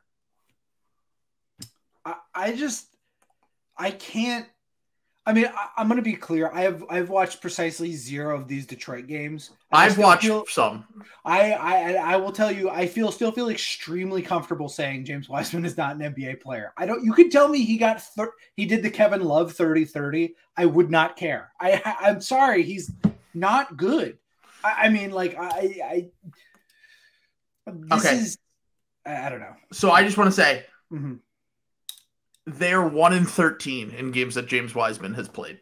So they played fourteen games since the Wiseman trade happened. Fuck, yes, that yeah. Got traded at the deadline. Now look, maybe Wiseman turns out to be, uh, and I said this at the beginning of the year. Maybe he is, and part. You know, I'm not putting all of this on James Wiseman. He's no. on a bad team. Like the Pistons are bad. They're trying to tank right now. I watched. I, I certainly watched enough last night that I was like, and it's kind of what I felt at the beginning of the season. Like maybe he could be a backup big. Uh, certainly has athleticism, size, all the things that we have talked about. I don't know how how applicable his athleticism is to the modern NBA game. He also had a horrible play down the stretch where he had a rebound and dropped the ball that led to a Miami three because he has terrible hands. Where he still has moments where I'm like, ah, yeah, he is 22. He's barely played basketball for the last four years you got to cut him some breaks because he certainly can do things at a level that is I think that he can be a rotation player in the NBA. just because he was the third pick in the draft, I think that people are gonna go second. one way or the other with their. Oh, I'm sorry, the second pick of the draft. Jesus Christ. Um, uh, just because he was the second pick of the draft, and because mm-hmm. he has these moments where he's he hit a, a big three last night, and he's crashing the glass, and he's he he's scoring inside at will against Miami. Uh, even though Detroit's offense was not good the entire game, there's going to be a section of people, whether it's Warriors fans that want to say they were right pre-draft, Wiseman people. Also, uh, I've lo- I've noticed a large section of people on Twitter who are just complete contrarians and are like, "No, Wiseman's going to be good because." No with that, I would never, I would never do anything like that. Disgusting, repulsive. I, I will never be a James Wiseman contrarian. That is that is some sicko shit. I'm sorry. Like, well, you, I mean, you look, need to find Jesus at that point. Let's see what he looks like when if if the Pistons are good next year, because. Yeah. In a winning context, is what I've always struggled to see where Wiseman fits. On a bad team, I know he can play. Like I know that he can play on a team where you just yeah. feed him the ball and you let him get the reps and and and maybe he can he can turn into uh, an NBA center one day. But is James Wiseman ever going to be good enough that you can run an offense through him? No. Which is kind of part of the reason why that archetype of big doesn't have as much of an appeal as it previously did. Now, can he healthy? A- like healthy Rob Williams is probably exactly what you want James Wiseman to be, right? Like that's like sure. probably the highest possible thing on that's a winning a, team, sure. And that's like a ten million dollar play. Like you know what I'm saying? Like that, yeah. there's, there's a reason I I love Rob. Um, I think that you know his ceiling kind of changes championship level odds, but there's a lot more that goes into team building that is more important than that. You've yes. got to go a ways down the checklist before you get to like that play. Vertical spacing, rim protecting, right. big. Which I mean, look, I don't even know if Wiseman can do these things on a high level. Yeah. He's certainly shown enough in the games that I've watched that I'm like look, maybe the trade doesn't end up aging as poorly as I thought it would. I still don't understand why you would block Jalen Duren and his development because you just spent a lottery pick uh, on him. Didn't really make any sense to me. Still doesn't really make any sense to me. But I, I think that he has certainly shown enough. But I, I want to see it in meaningful games, is what it comes down to. Is like, what does he look like when everyone's healthy next year? If they hit on another draft pick, uh, which I don't even know if they've necessarily hit super high on a draft pick yet, to be honest. Uh, but but but I, right now, it's it's a lot of victory lapping from people in games that mean nothing. And honestly, the fact that Detroit's hung with a few teams gives me a little bit of optimism about some of their younger guys. But I still want to see it in a winning context what James Wiseman can bring because I'm still skeptical just about that archetype of big in the modern NBA beyond what you just described, which I don't even think offensively and defensively he's going to reach that level of effectiveness. So we'll, we'll, see. I mean, look, maybe maybe I'm totally wrong and Wiseman turns out to be totally fine, but I'm I'm going to be skeptical until the games mean something. So, um, which has always been Bill's thing. Good stats, bad team guy. Like, like we, we have to. We, the application has to be across the board here. Yeah, uh, it's, it's, certainly it's shown enough, but well, it's like a win. I, well, I, it's so weird because it's like a, in some ways, it's like a win prophecy. Feel. I think this is kind of a sunk cost thing where like you start out trusting the Warriors infrastructure, and if you're someone who like staked your claim on like, okay, two timelines, this is brilliant. This yes. is a genius franchise. They're so smart. Like your options are okay. This is kind of a dumb franchise who's just gotten like really lucky with very specifically two draft picks, or is this um or you can say oh they just they made a mistake here and they gave up too early on their brilliant plan that was genius the whole time and well that's the thing wrong. is that yeah. bill bill kind of plays both sides with it where he goes well obviously he's very talented and good and they did give up on him too early but also he would have never fit on that team and it's like you, you mean a team that won the championship last year did you? Well, uh, but this is the thing. Why I think it's the Warriors thing is because did you listen later? They did a retradables. They did their second Celtics trade on retradables, which is very funny. The they only two about, trades he's done. No, there's a third. They did the Nets trade. Oh, um, okay. the Nets uh, Damian Lillard trade, I think, or something. Okay. Um, but anyway, so they, they did their retradables for this week, and it was the fucking Joe Johnson trade for like Tony Delk and Rodney Ryder, whoever it was.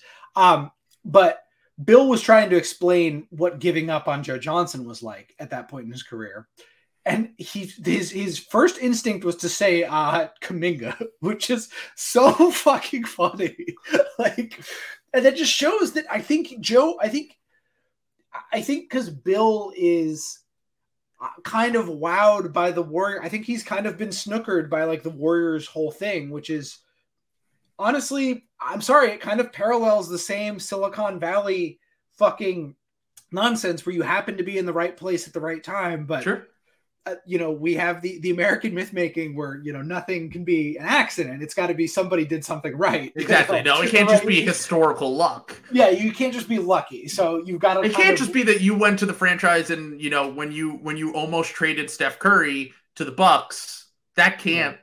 That can't you can't have gotten lucky that you traded Monta Ellis instead, and also you didn't even draft Steph Curry, who has made your entire franchise. How about this? How about David Kahn drafted Johnny Flynn and and that like, and Ricky Rubio, two point guards. I mean, look, yeah. Ricky Rubio, you know, all things considered, was a very good prospect at that draft, but like you drafted two point guards in the only the other two point guards that went around them were James Harden and Steph Curry.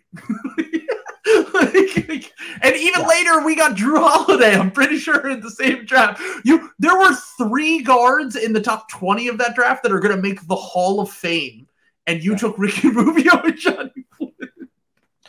Like I, I, I don't. I just, I, I really don't. I, I don't know. I, I guess, I guess just my thing is, I think Bill is trying. Like, I think Bill and a lot of people. I think where this Wiseman stuff is kind of coming from is like, especially because Bill is a manager you want to believe in Loves managers and, and what you and what managers are doing and you know like the warriors have by definition been like the model of success in the nba for at least the last 10 years. So yeah, the brain you know, trust. like you you have to if you want to credit that to management and not the employees you've got to believe that they're smart. And and i think that this was very much a baby the two timelines thing was very much a baby of the brain trust. And everyone who um, I actually respect their opinion knew this was fucking stupid, um, and they did it anyway.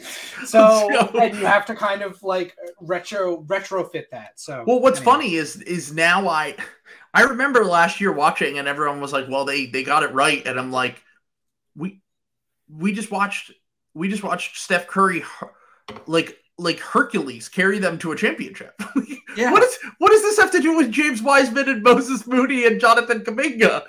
like, yeah. like those you know, were the two timelines. LaMelo Ball in that fucking they would have beat the Celtics in four if LaMelo Ball were out there. like I'm sorry. Like the Warriors have hit on one pick since the Obama administration and they gave him a horrible contract, Jordan Poole.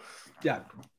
I mean, like at a certain point we have to just realize, hey, maybe maybe this has actually been carried by a generational player uh, and a generational defensive player. So that that's kind of what what the reality of this is. And now we have to we have to to figure out the Wiseman thing next because they couldn't have possibly done anything wrong like they have continuously over and over and just had the widest margin of error possible because they have Steph Curry. Um okay, so uh let's let's get into do you want to do the swing players? We want to run through the swing players from each team. Uh, yeah, sure. I mean, we can. So we'll do the. I have a list here of players that are basically every single team that I think can win a playoff series is what I I said contender in the title, but it's really any team that can win a playoff series. I have the swing player for each team. I want to see if you agree with the players that I pick for each team. Okay. Okay. So we'll start with the Bucks, number one seed in the Eastern Conference. Mm-hmm. Khris Middleton's pretty obviously the swing player for me. Yeah, I mean, I, I think that that is. I think if he is not himself, they could they might be able to still win a championship, but it stops being in their hands. I guess is what I'll say. Like they know, have to win it on the strength of the best defense we've ever seen, basically. Yeah, yeah. And I mean, like you still have like Giannis, but I think that the Sixers and Celtics you know, or at least the Celtics hypothetically, like there's at least enough good there that like you are going to need some sh- shit to go right. Like you're In not close games clear. down the stretch. Yeah, right. So yeah, and I would. That's what that, he did sure. for them two years ago. Okay, so so yeah. Khris Middleton's our guy for the Bucks. I think that we agree on that. The other guy that you could maybe make the argument is like one of the later rotation players, but like I think they have enough guys that they can kind of plug and play based on matchup. Yeah. The Sixers, I have I actually have Tyrese Maxey for the Sixers. That's well, what I thought. That's yeah. actually what I had too. So yeah, because I because I think Maxey, I, am interested to see Maxey like playoff Maxey in like a real high leverage situation where like Embiid's face is like not broken. Um, yes, you, sure. You, you, like you, you know like and can he survive on defense? Like, you know what I'm saying? Like, can he prevent himself from being just total liability? Because I think if he can credibly like stay out there, if he can, you know, I don't think I'm not. I don't know if I'm trusting Doc to like scheme away and no. like, you know, and I, I I don't know. I guess I don't watch enough Sixers. You guys don't really like scram switch or do anything like that, right? Like, there's not like trying to like if, if Maxey gets caught in a bad matchup, you guys don't try and like scram switch guys. I mean, we don't like really that. do any sort of like yeah. pre-switching or anything like that. Yeah. Uh, I will say I we really only switch uh heavily when it's the non Embiid minutes.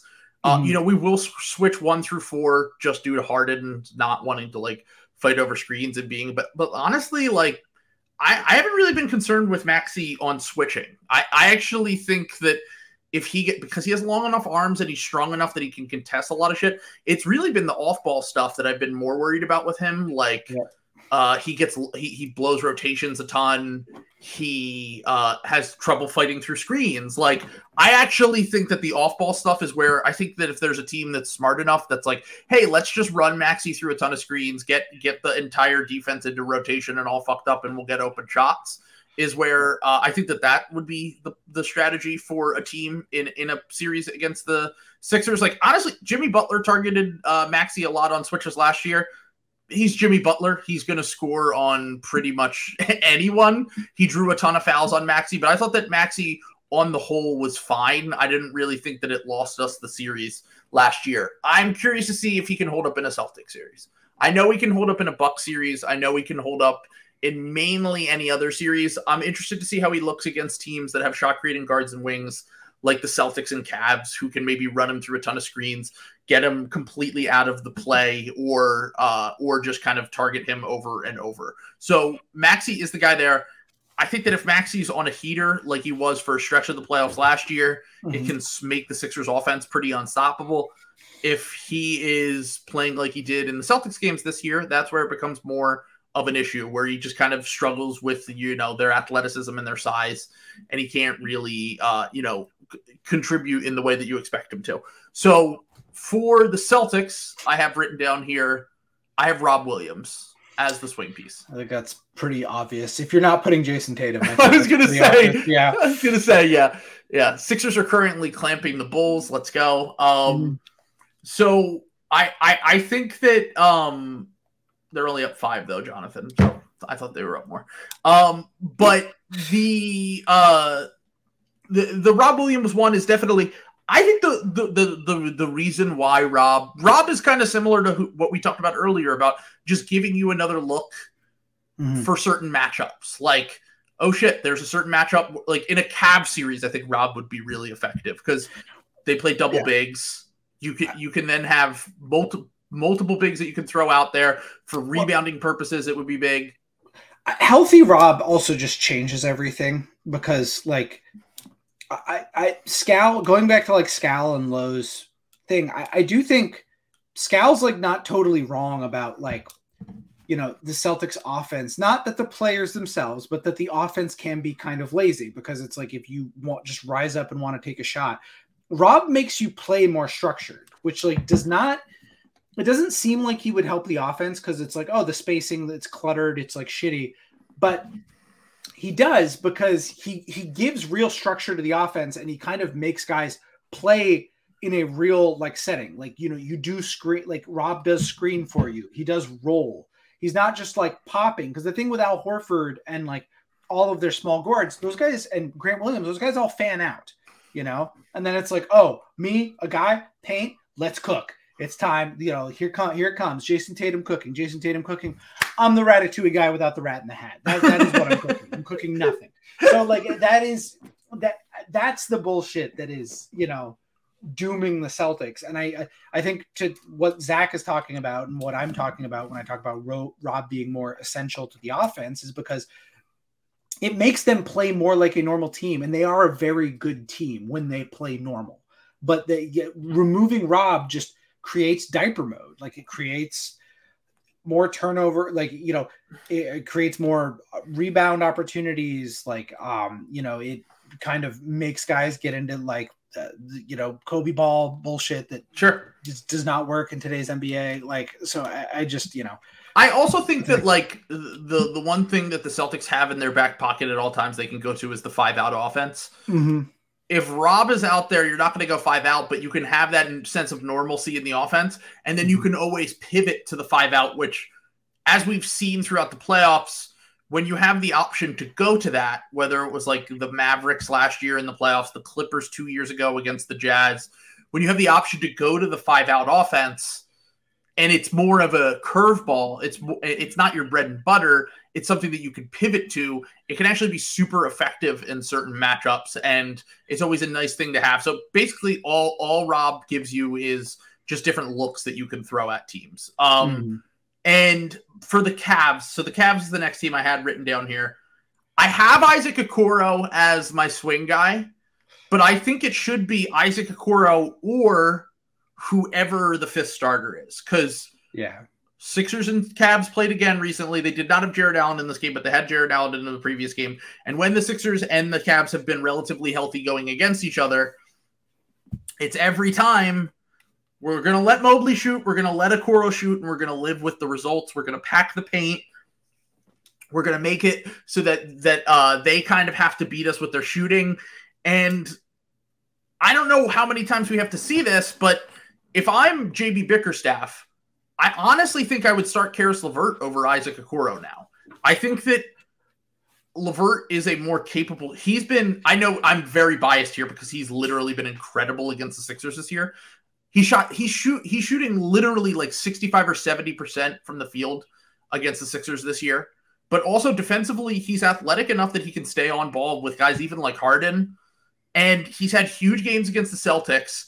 I actually can't believe I'm saying this, but I think that they should just move him to full time starter and ramp his minutes up to like for a playoff series like 35 minutes a game, as opposed to Okoro because it gives you more ball handling, it gives you more shooting, and it gives you. I, I look, he's not as good defensively as Okoro, but I don't think that the gap is big enough that you can really justify tanking your entire half court offense and fucking up all your spacing in order to kind of whatever idea you have behind uh, Okoro. I don't think that Okoro is the strength of the defense. I think the bigs are the strength of the defense. So I, am I'm, I'm very much like whoever that fifth starter is. It's probably going to be Isaac Okoro, but I think it should be Caris LeVert. So I think we have our first disagreement. I actually had Evan Mobley here. Um, Mobley, okay. Yeah, I actually think Mobley is the X factor because I don't think everyone looks at that. I think everyone looks at that fifth spot um, because it's like the other like starter guy, you know, like and, and everyone sees that as the one that's going to sink them. But I think that for the Cavs to like have real playoff equity, I don't think that's going to be done on the back of their fifth starter guy. Like I, I don't think any of those guys have the upside, even LeVert, that to like kind of really meaningfully change like a playoff series. Like I think if the, the Cavs make noise in the playoffs, like if they win their second round, if they beat the you know the RJ Barrettless Knicks and the you know the uh, whoever else they play. I think it's going to be on the back of Evan Mobley taking like a kind of a mini leap and kind of imposing himself as like becoming sort of a guy a, a, a little bit. Um, is that very likely? Um, I don't think so, which is why I don't think the Cavs are, you know, real threats in the playoffs this year, despite their like try hard um, things. But if I, I think if if if the Cavs are going to be good, I think it's going to come from Lo- Mobley, if that makes sense, and that's kind of why I see him as the swing piece. Yeah, that makes sense to me, mostly because yeah. the strength of their team is built on their top four guys, and yeah. I have confidence that Mitchell's going to be great in the playoffs. I have confidence that Jarrett Allen's going to do his job in the playoffs. I have confidence that Darius Garland is going to do his job in the playoffs. I'm more skeptical of Mobley. That every time I watch him, I'm like the stats are good, and defensively, he is very, very good. I mean, mm-hmm. he's not going to go up against Joel Embiid in, in any sort of matchup. That will be Jarrett Allen's assignment. It's not his fault that he yeah. can't guard Joel Embiid. He's half his size. Like, I don't expect yeah. him to be able to do that. In other matchups, he's been absolutely fantastic defensively. I think he can unlock a lot of things for them when they get to the playoffs. Uh, offensively, I still have a lot of question marks about who he is as a player. I don't know why he shoots threes. That's that's the main reason why I would just move Okoro from the starting lineup. You can't have three non-shooters out there. You might be able to survive with 2 mm-hmm. but like, dude, like Mobley shoots like 20% from three, and he just kept bricking and bricking and bricking in the Sixers game. And I was like, why are they doing this? Like, this is terrible. He's not going to automatically become a 40.3 40% three point shooter by the playoffs. Like, yeah. if anything, I would just say try to get him out of situations where he has to be a spot up guy, try to get him involved more in the offense. He's shooting 21% from three on the season, and he shoots over, he shoots 1.3 a game. He shouldn't yeah. be shooting threes at all and he should be more functioning as a big split up Allen and him as much as possible and try to make it so that there is more spacing on the court. And that might be able to unlock a part of his offensive game because I feel like it's really stagnating his offensive growth and development by just making him into a spot up shooter because he's not good at that. And he's not going to be good at that, at least this year. And also, like, to that point, I mean, I don't know. I, I just really trust Darius Garland too. Yeah. You know what I'm saying? Like, I, I just as a playmaker to kind of like find guys too. Like, let Darius Garland do some heavy lifting. You know what I'm saying? Like I, I feel like he's kind of really taken a back seat and like on this Cavs team, like yeah. and really shrunk down his role. Like you said, I think staggering those guys a little bit more, like you know, you don't have to play hyper big. Like you have you have Darius Garland to kind of make some of this stuff work. I would just I would run things through him like even more often. Just so it's funny you bring that up because I actually think the one of the reasons why I could see the Cavs winning a series and yeah. potentially maybe maybe upsetting someone in the second round. I don't think they will, but yeah. maybe is because they're going to have an elite shot creating guard on the court at all times in the playoffs, assuming that they stagger correctly, and they're going to have I don't know if Mobley can anchor a defense. I don't think he can at this point in his career, but there's at least a shot you could have two centers that can anchor a defense. It's everyone else that's going to be a question mark for me. And they just don't have enough shooting right now. They don't have enough offensive creation outside of those guys to be able to make up for that. But I think I think it's going to be like a pretty interesting like coaching chess chess match. I think the Bucks probably win in 5 in that series. Yeah. But like but I do think those matchups are going to be like pretty interesting, and I do think those games are going to be like pretty close. Same, you know, like yeah, like yeah. Oh, who's their third big on the Cavs? Who's like? I mean, yeah. they they go smaller a lot, and they put mm-hmm. Mobley mm-hmm. at the five. They have Robin Lopez on the roster, oh, but like he he doesn't really play that much. Like yeah. I mean, like the, the, their third big is normally put Mobley at the five and then go smaller. Um, and then since Kevin Love's gone, they I, honestly, I who who were they even playing last game? I guess it was like, can someone in the comments tell us? I can't even remember. Yeah. I that's so weird. By the way, I'm glad you brought up Robin Lopez. Like, he's not like, am I crazy or is he like not bad and just like, like, like he just went to Orlando that had like a billion guys that were big and like just stopped playing. So now he's like just kind of a bench riding guy, but like yeah. he was good the last time we saw him, right? Am I making that up? Nah, like, I mean he's kind of been like a fringe backup big for a few years. He's he's he's got a little bit uh, worse with age, I would say. I mean, mm-hmm. the last time that he was regularly a backup big, if I remember correctly, was on that Bucks team. Oh man, I forgot that he was on that team for one year. It wasn't at the bubble year. Yeah, I think he was on the yeah. Bucks for the bubble year. Uh, yeah, I guess so. I guess it's uh, Lamar Steve. I forgot they they got Danny Green too. That's kind of a fun X factor. Sometimes they go really small and they put Diakite at the at small ball five, but like yeah, he's way too small to play in a play in a real playoff series at the five. Like um, six, six nine two twenty eight. Yikes. Yeah, I, I, don't think that he's. I mean, he's more of a wing that a like he plays big, but I think that's more out of necessity. Um, but yeah, so I'm not I'm not super confident about beyond those guys. But if both those guys are healthy, they'll have one of the bigs on at all times and they'll have one of the guards on at all times. So that that definitely makes it, it makes the lineups a little bit interesting at least. Uh, but the yeah. the the two threes and fours on those teams, I just think their wings are so bad. When I watched that game, I was like, oh man, this wing production is just so terrible for what you need to win in the playoffs. Um, all right. So for the Knicks, I think we all know who this is going to be, right? I want to hear who you think I picked. Did you pick RJ Barrett? Yeah. I picked RJ Barrett because it's like they only really have one weak link in their rotation, and he's been playing better recently. But he's, as we've talked about before, of everyone in the rotation, he's certainly the weak link. If they want to win a playoff series, they're either going to have to have RJ Barrett.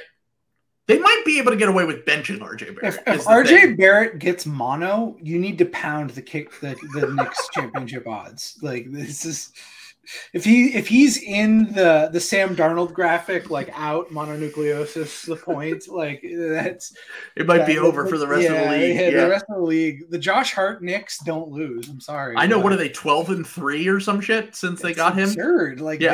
they're you know if they I'm, I'm very glad the season isn't longer. They might be able to figure some shit out. Nervous about them catching the Celtics. like, well, right now, I, I, I actually my my uh not my comp, I should say that was uh someone else's comp, but yeah. I feel like they are the pre Kawhi Raptors and the yeah. pre pre Jimmy uh Heat in that they play really well together as a unit. They're going to win a ton of regular season games.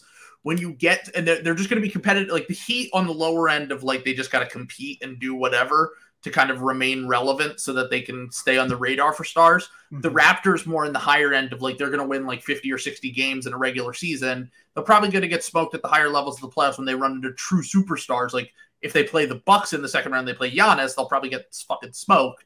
But but they're in a good position now that like they just need one guy that wants to go there and then they become real contenders. And yeah they're kind of set up nicely. If they honestly, if they had not signed that RJ Barrett contract, I'd like them even better moving forward. Uh, but for now, it's they're too far away. And then the last team I had in the East, and I'm I'm not doing this out of uh, I'm not doing the Bill thing where I'm actually afraid of this team. But in a world where you have Jimmy Butler on your team, you have to give the Heat at least a very small chance to win a playoff series. I think it would take them jumping all the way up to the five seed to honestly do it because I don't see them beating the Sixers, the Celtics, or the Bucks. No, but you have to give them at least a little bit of respect just because of Jimmy. And my swing piece for them was literally just Kevin Love or any of their shooters because they yeah. just need shooting is really the thing that has become a massive issue for them this year. All of their shooters have fell off a cliff. If yeah. their shooters can get back to being even somewhat normal, they would have a fighter's chance in a playoff series just because I, of Bam's defense and Jim, Jimmy's offense. I, I had Max Strus for that exact reason because I think he's gives them the best. I think he has the best chance to like kind of return to form. To be honest, yeah. Like so, I mean, I don't know. And he's not going to get played off the court defensively like Duncan Robinson. Yeah, everyone says that like he's like a terrible defender. I don't. I've never seen that in like I don't know maybe maybe because I'm just Robinson the Celtics. Uh, no, Strus. No, Strus is a fine defender. Yeah, I've I've like heard people say that like Strus is like a bad defender. I'm like, he fucking competes. Like I yeah. and that's like all you need as like a small guard. I mean I don't know that so. that for for a team that lacks shooting so much, yeah. they just need guys that can stay on the court because like they they just don't have the offensive creation to really be able to get away with uh, you know, not playing shooters of that level. And defensively, I think he's fine. I think it, from what I've heard, he's had like a down year, but like I, I still think that if the shooting was good enough, it wouldn't really matter. Um, okay, so let's go to the West. I have a few teams written here. I have the Nuggets, obviously. For me, the swing piece for them is I, I don't know if I should pick. I picked Thomas Bryant because I was low on that trade when they made it. I was like, Thomas Bryant's like the worst big defender in the NBA, maybe. Like, I could see him playing in the regular season. I can't see him playing in the playoffs, but they seem to be rolling into the playoffs with him as their main backup big. Zeke Nnaji is a kind of total opposite problem where defensively he's good, but offensively he can't really stay on the court. So it's either Thomas Bryant or Zeke Nnaji or someone that can survive in these non Jokic minutes because I think that there's a chance that if Jokic isn't on another fucking level in the playoffs, where he's literally like making it so that they're up like 15 points every time he goes out, I think it's a very good possibility that they're doing what it's the 2018 2019 Sixers, where the second Embiid goes to the bench, they're just bleeding points and they can't compete with the, the best playoff teams because they just don't have an option. I would honestly go small if I were them. I'd put Aaron Gordon at the five and put shooting all around it and say, fuck it let's just try to win this way because we're not going right. to be able to stop benching anyone. Jokic. Benching Jokic. yeah. yeah. Putting Jokic, yeah. putting Jokic on a minutes restriction so his defense can't hurt you too much. Yeah, exactly. yeah. Using Jokic as a decoy, like where you kind of you make them keep their good center on the bench, thinking you're going to bring Jokic back in, but no, it's, never it's too late. It's too late. We're getting our crunch time guys out there. So. oh my god! Oh, I stopped paying attention, and the Sixers are down seven now. So great. Um. All right. Uh. Do you think? Do you think if the Nuggets traded Jokic,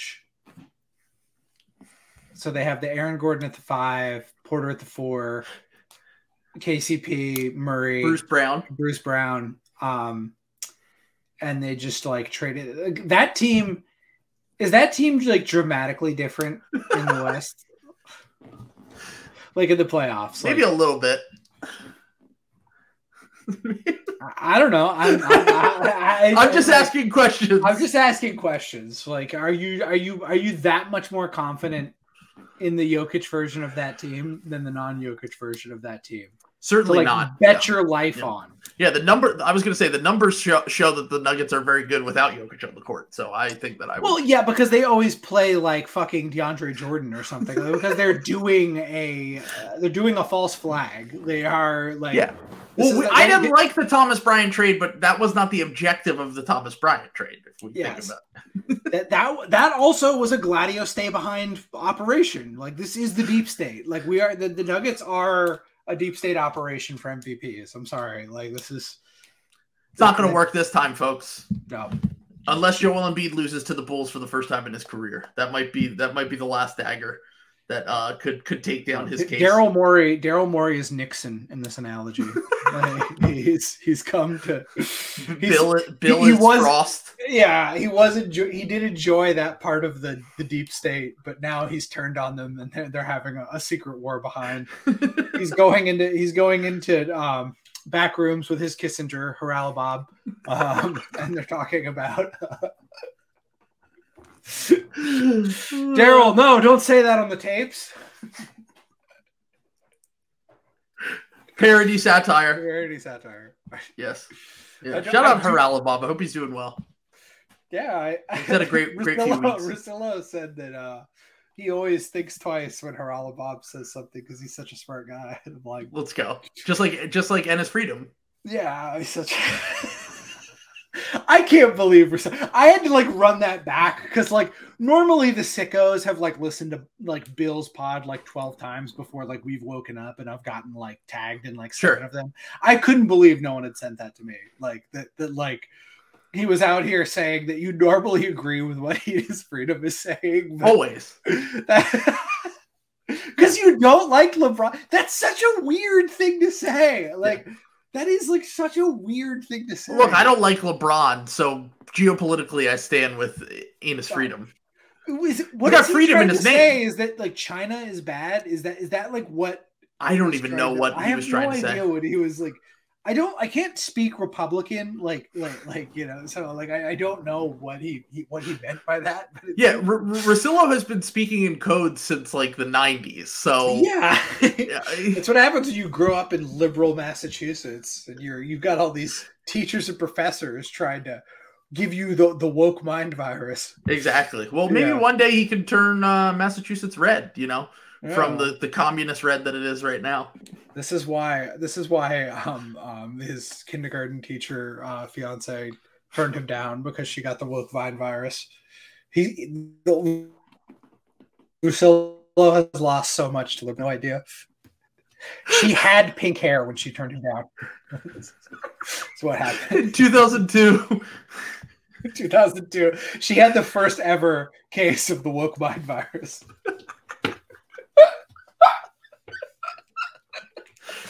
All right, let's. let's oh, trans- God let- bless Russillo, the most Gen X man to ever live. He rules, dude. I genuinely, I mean that he rules. Uh, let Let's transition to. Uh, let's transition to talk about the Sacramento Kings for a little bit. Um, okay. I just had Sabonis for mine. Can he not die defensively? I am skeptical. Um, I I don't really know who else would be a swing piece for them. Maybe Kevin Huerter with the shooting. Yeah. I, I think I, it's hard to like put your finger on a swing piece for them because like I guess it would like kind of have to be some because I, I, think it's just the shooting in general. Like yeah. the shooting deserts them. I think that's how they lose. I actually I don't I am I crazy for thinking this is like everyone's talking about like defenses and like tightening up and like they're really fucking good like yeah. scoring the ball. I don't I don't know. Like maybe I'm maybe I'm a fool but like like I would obviously would not think this if they were in the East. Like I think they would get curb stomped by any sure. of the top three teams, even my deficient Boston Celtics. But like, it's the West, man. Like I, I don't know. Like really, you're like sure they're the Grizzlies are gonna take advantage and score on them at will. Like sure. I don't know. Well, that's that's the question. Is like yeah. how come we talked about the Grizzlies so high last year when they're essentially the opposite of the Kings, where you know, I know the Kings defense is a little bit worse than the Grizzlies offense, but a lot of the Grizzlies offense is built on transition stuff, which tends to not be as effective in the playoffs. So, mm-hmm. like, I think the, the Kings do have like a bottom five defense, which part of it is, I think, the pace that they play at because it's kind of like, hey, look, we know we're going to get it back on the other end.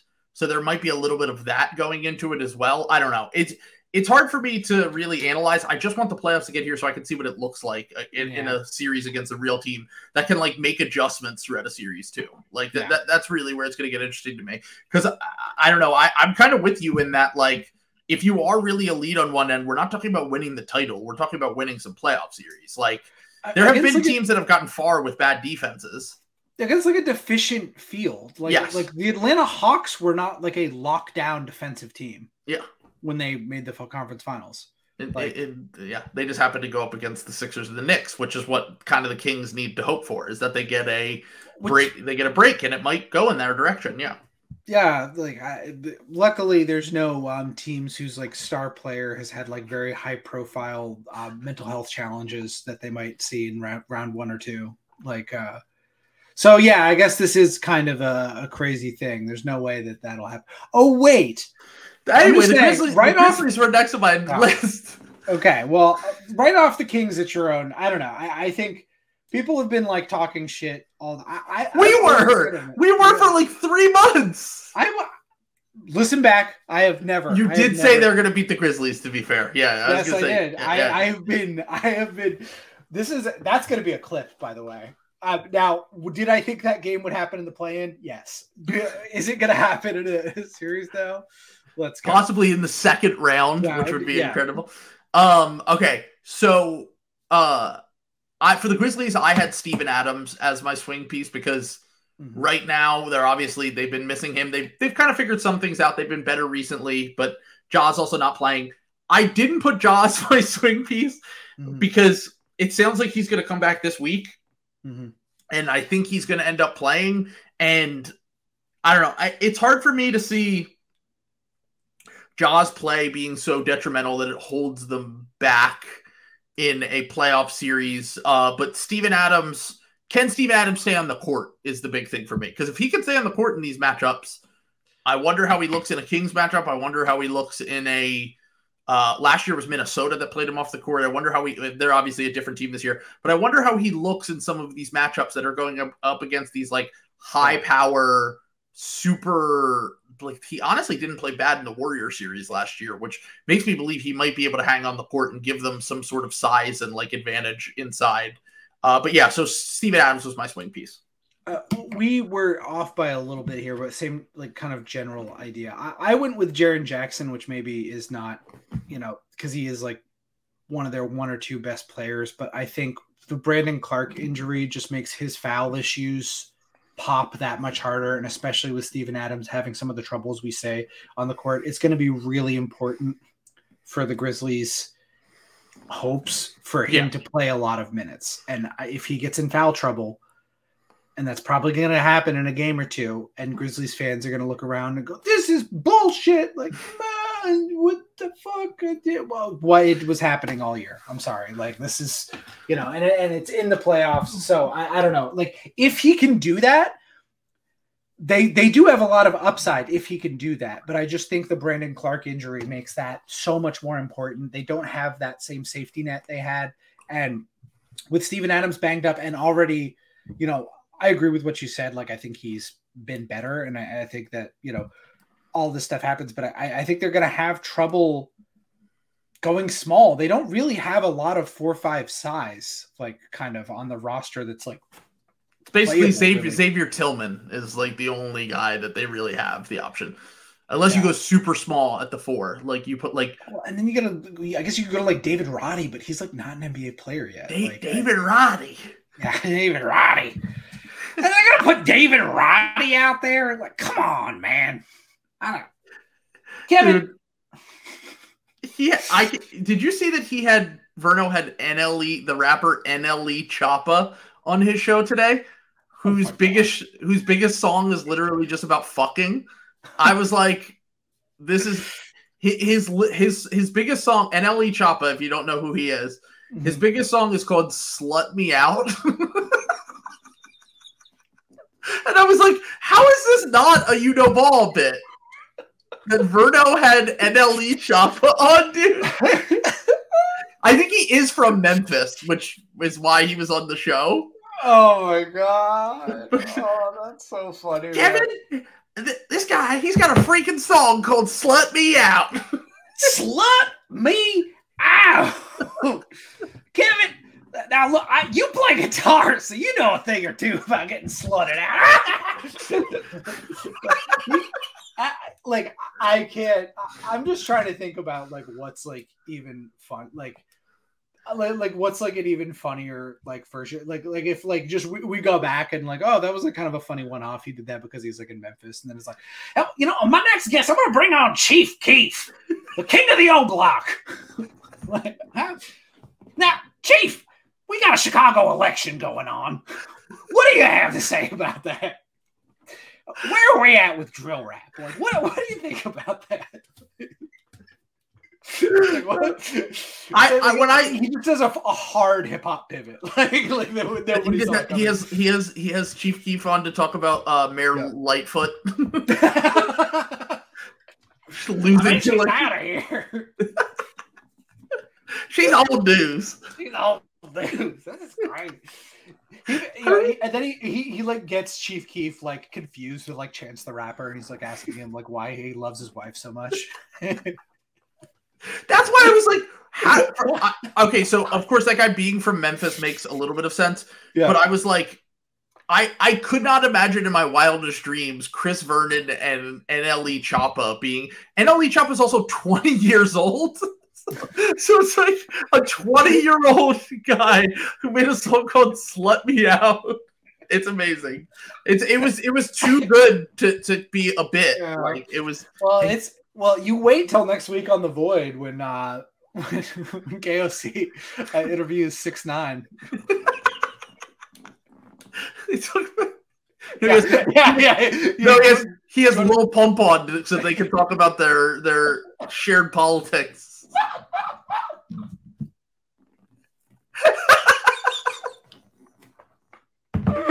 Oh my god! They, they're just watching Andrew Tate clips the entire time.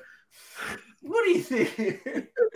God, I gotta say, like, it would be like. Don't say anything. I, I have to edit out. okay. okay.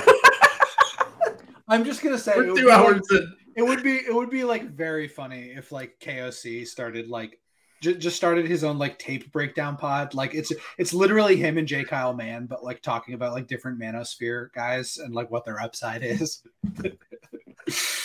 Prospects yeah, yeah, yeah, it's just exactly like going off, like, like because now that now the, who's gonna fill the hole left by Andrew Tate now that he's in prison? Adin Ross. he's got potential. He's the dumbest man alive. He's on, he's on the come up. he's, on the... he's already oh, beefing with leftists. Um, uh, all right, let's run through the last few here so we can get out of here. Yeah. Uh, Suns, I had Josh Okogie or uh yeah, pretty much anyone in that fifth starter spot again. Yeah, Can they make Torrey enough shots? Craig, Whoever, yeah, pick a guy, Okogie. Yeah. I think that one's pretty obvious. Although maybe Chris Paul being a, alive is another swing piece for them, just being an alive human being. Wiggins for the Warriors. I mean, yeah. if if Wiggins plays, they can win a series. If Wiggins doesn't play, they can't win a series. kind of just comes down to that for me. Um, yeah, I'm kind of surprised we haven't outside of Twitter. I'm kind of surprised we haven't had the Stephen A. Smith monologue about. Now look, you know, like uh, sure. about like, like uh, pretending to be respectful of the like Wiggins situation and sure. being like, why don't why we don't know we know? Yeah, yeah, yeah, yeah, exactly. Well, there was a random guy on TikTok. I don't know if you saw that, but everyone was just like, first off, this guy was like, he, as someone else put it out, he was like in a Burger King. and he was like just talking. He he's what I he's he's what I would call part of. Speaking of Andrew Tate, he was part of um uh. Can you believe what these women are doing uh TikTok. Okay. Gotcha. Yeah. Okay, and, and and I'm just gonna leave it at that. It's out there if you want to see it. I don't believe any of it. I'm not saying it's true. But I, what I'm saying is, is that we have nothing on this Andrew Wiggins situation and until we have a legit reporter come out with something. Don't believe anything that you say, you you hear out there. It's fucking, it's probably yeah. fake bullshit, and no one really knows what's going on. And I'm just like, let's just respect Wiggins and the Warriors, who are okay, are clearly okay with it anyway, of right. just letting him sit out until uh, everything's fine. So I hope personally. I know what it is, and it's Andrew Wiggins has missed games for the same reason that I went off the grid for uh, you know four months. He is playing like a Dragonetian. Um, he's trying to 100% it. Um, the RNG drops are fucking brutal. It's really hard to get all 206 weapons. Um, the materials grinding, it's really hard. You can't you can't maintain a job and 100% that game. Fellow gamer Wiggins, um, I think that yeah, is stand with him. Yeah, yeah, exactly. our comrade. Like I, have put 105 hours in the game and I'm still not done. Like Wiggins, you know, that's how many games has he missed? 30 yeah. times two and a half, 60. He's still got like 40 hours of that game left to play if he wants to 100% it. So yeah, it's tough. Um, mm-hmm. somehow the Sixers only have 40 points at halftime. I don't know how that's possible. Um, okay, so let's move on to the Lakers as my last team on here. Uh, and I, I actually had Jarred Vanderbilt as my swing guy for them. The reason why is if LeBron can get healthy, in order for them to win a playoff series, I do think Vanderbilt's going to have to play a lot of minutes. And I don't know if shooting wise, he can stay on the court with LeBron and AD, who are certainly going to need more spacing. But I like this Lakers team a lot more with him and Reaves in his new role. And D'Lo's up and down, but when D'Lo's on a heater and Beasley too, is certainly more a more competent regular team, and I think Vanderbilt can lift their defensive ceiling a lot. Okay. That's different from what I had. I had um, Joe Biden pardoning Ghislaine Maxwell so she can return and deliver the adrenochrome that LeBron James and uh, Anthony Davis so badly need to get healthy. Um, also, uh, Ghislaine she has connections. She could continue whatever's going on in Adam Silver's NBA here that has caused um, Reaves to suddenly get like 15 fucking free throws a game. I don't know what's happening there. Um, did you see that? What? Why is that happening? Um, yeah, I, I I watched. He gets a superstar whistle. It's crazy. It's absurd, dude. Someone pointed this out like two months ago during a game. I was like, why is Austin Reaves getting like calls that like Kawhi Leonard? Yeah, yeah. yeah. Like, like, like, dude, it's it's it was uh, it's like honestly, other than like the true superstars in the league, I don't think anyone gets a better whistle than Austin uh, Austin um, Reaves. Reaves. and it's yeah. fine. It's finally coming to the surface. Also, last question before we get out of here. Mm-hmm. Would would you rather have Austin Reaves or Cade Cunningham? I saw you tweet this. People got so mad at me; they thought I was being serious. Yeah, I'm not being serious when I say rather have the guy who can play in an NBA game. well, I mean, not not Cade's fault, really. No, it's not Cade's fault. He was drafted ten spots too high. What are you gonna? It's the same thing that happened to Wiseman. The, it it either goes one direction or the other, where all of these clips age like fucking dog shit. I know. I hope that there is a draft Twitter super. When I saw you tweeted that, I I knew that the draft Twitter was gonna hire the twins from Breaking Bad to just like sit on the end of your bed while you showered with the fucking the the, the machete. Yeah, I got uh 14 replies to it. Most of them being like, "You ha- are you serious?" You're gonna get Tortuga on the table. Danny Trejo's uh, guest spot from uh, from Let's Breaking go. Bread. Trill uh, getting decapitated by draft Twitter.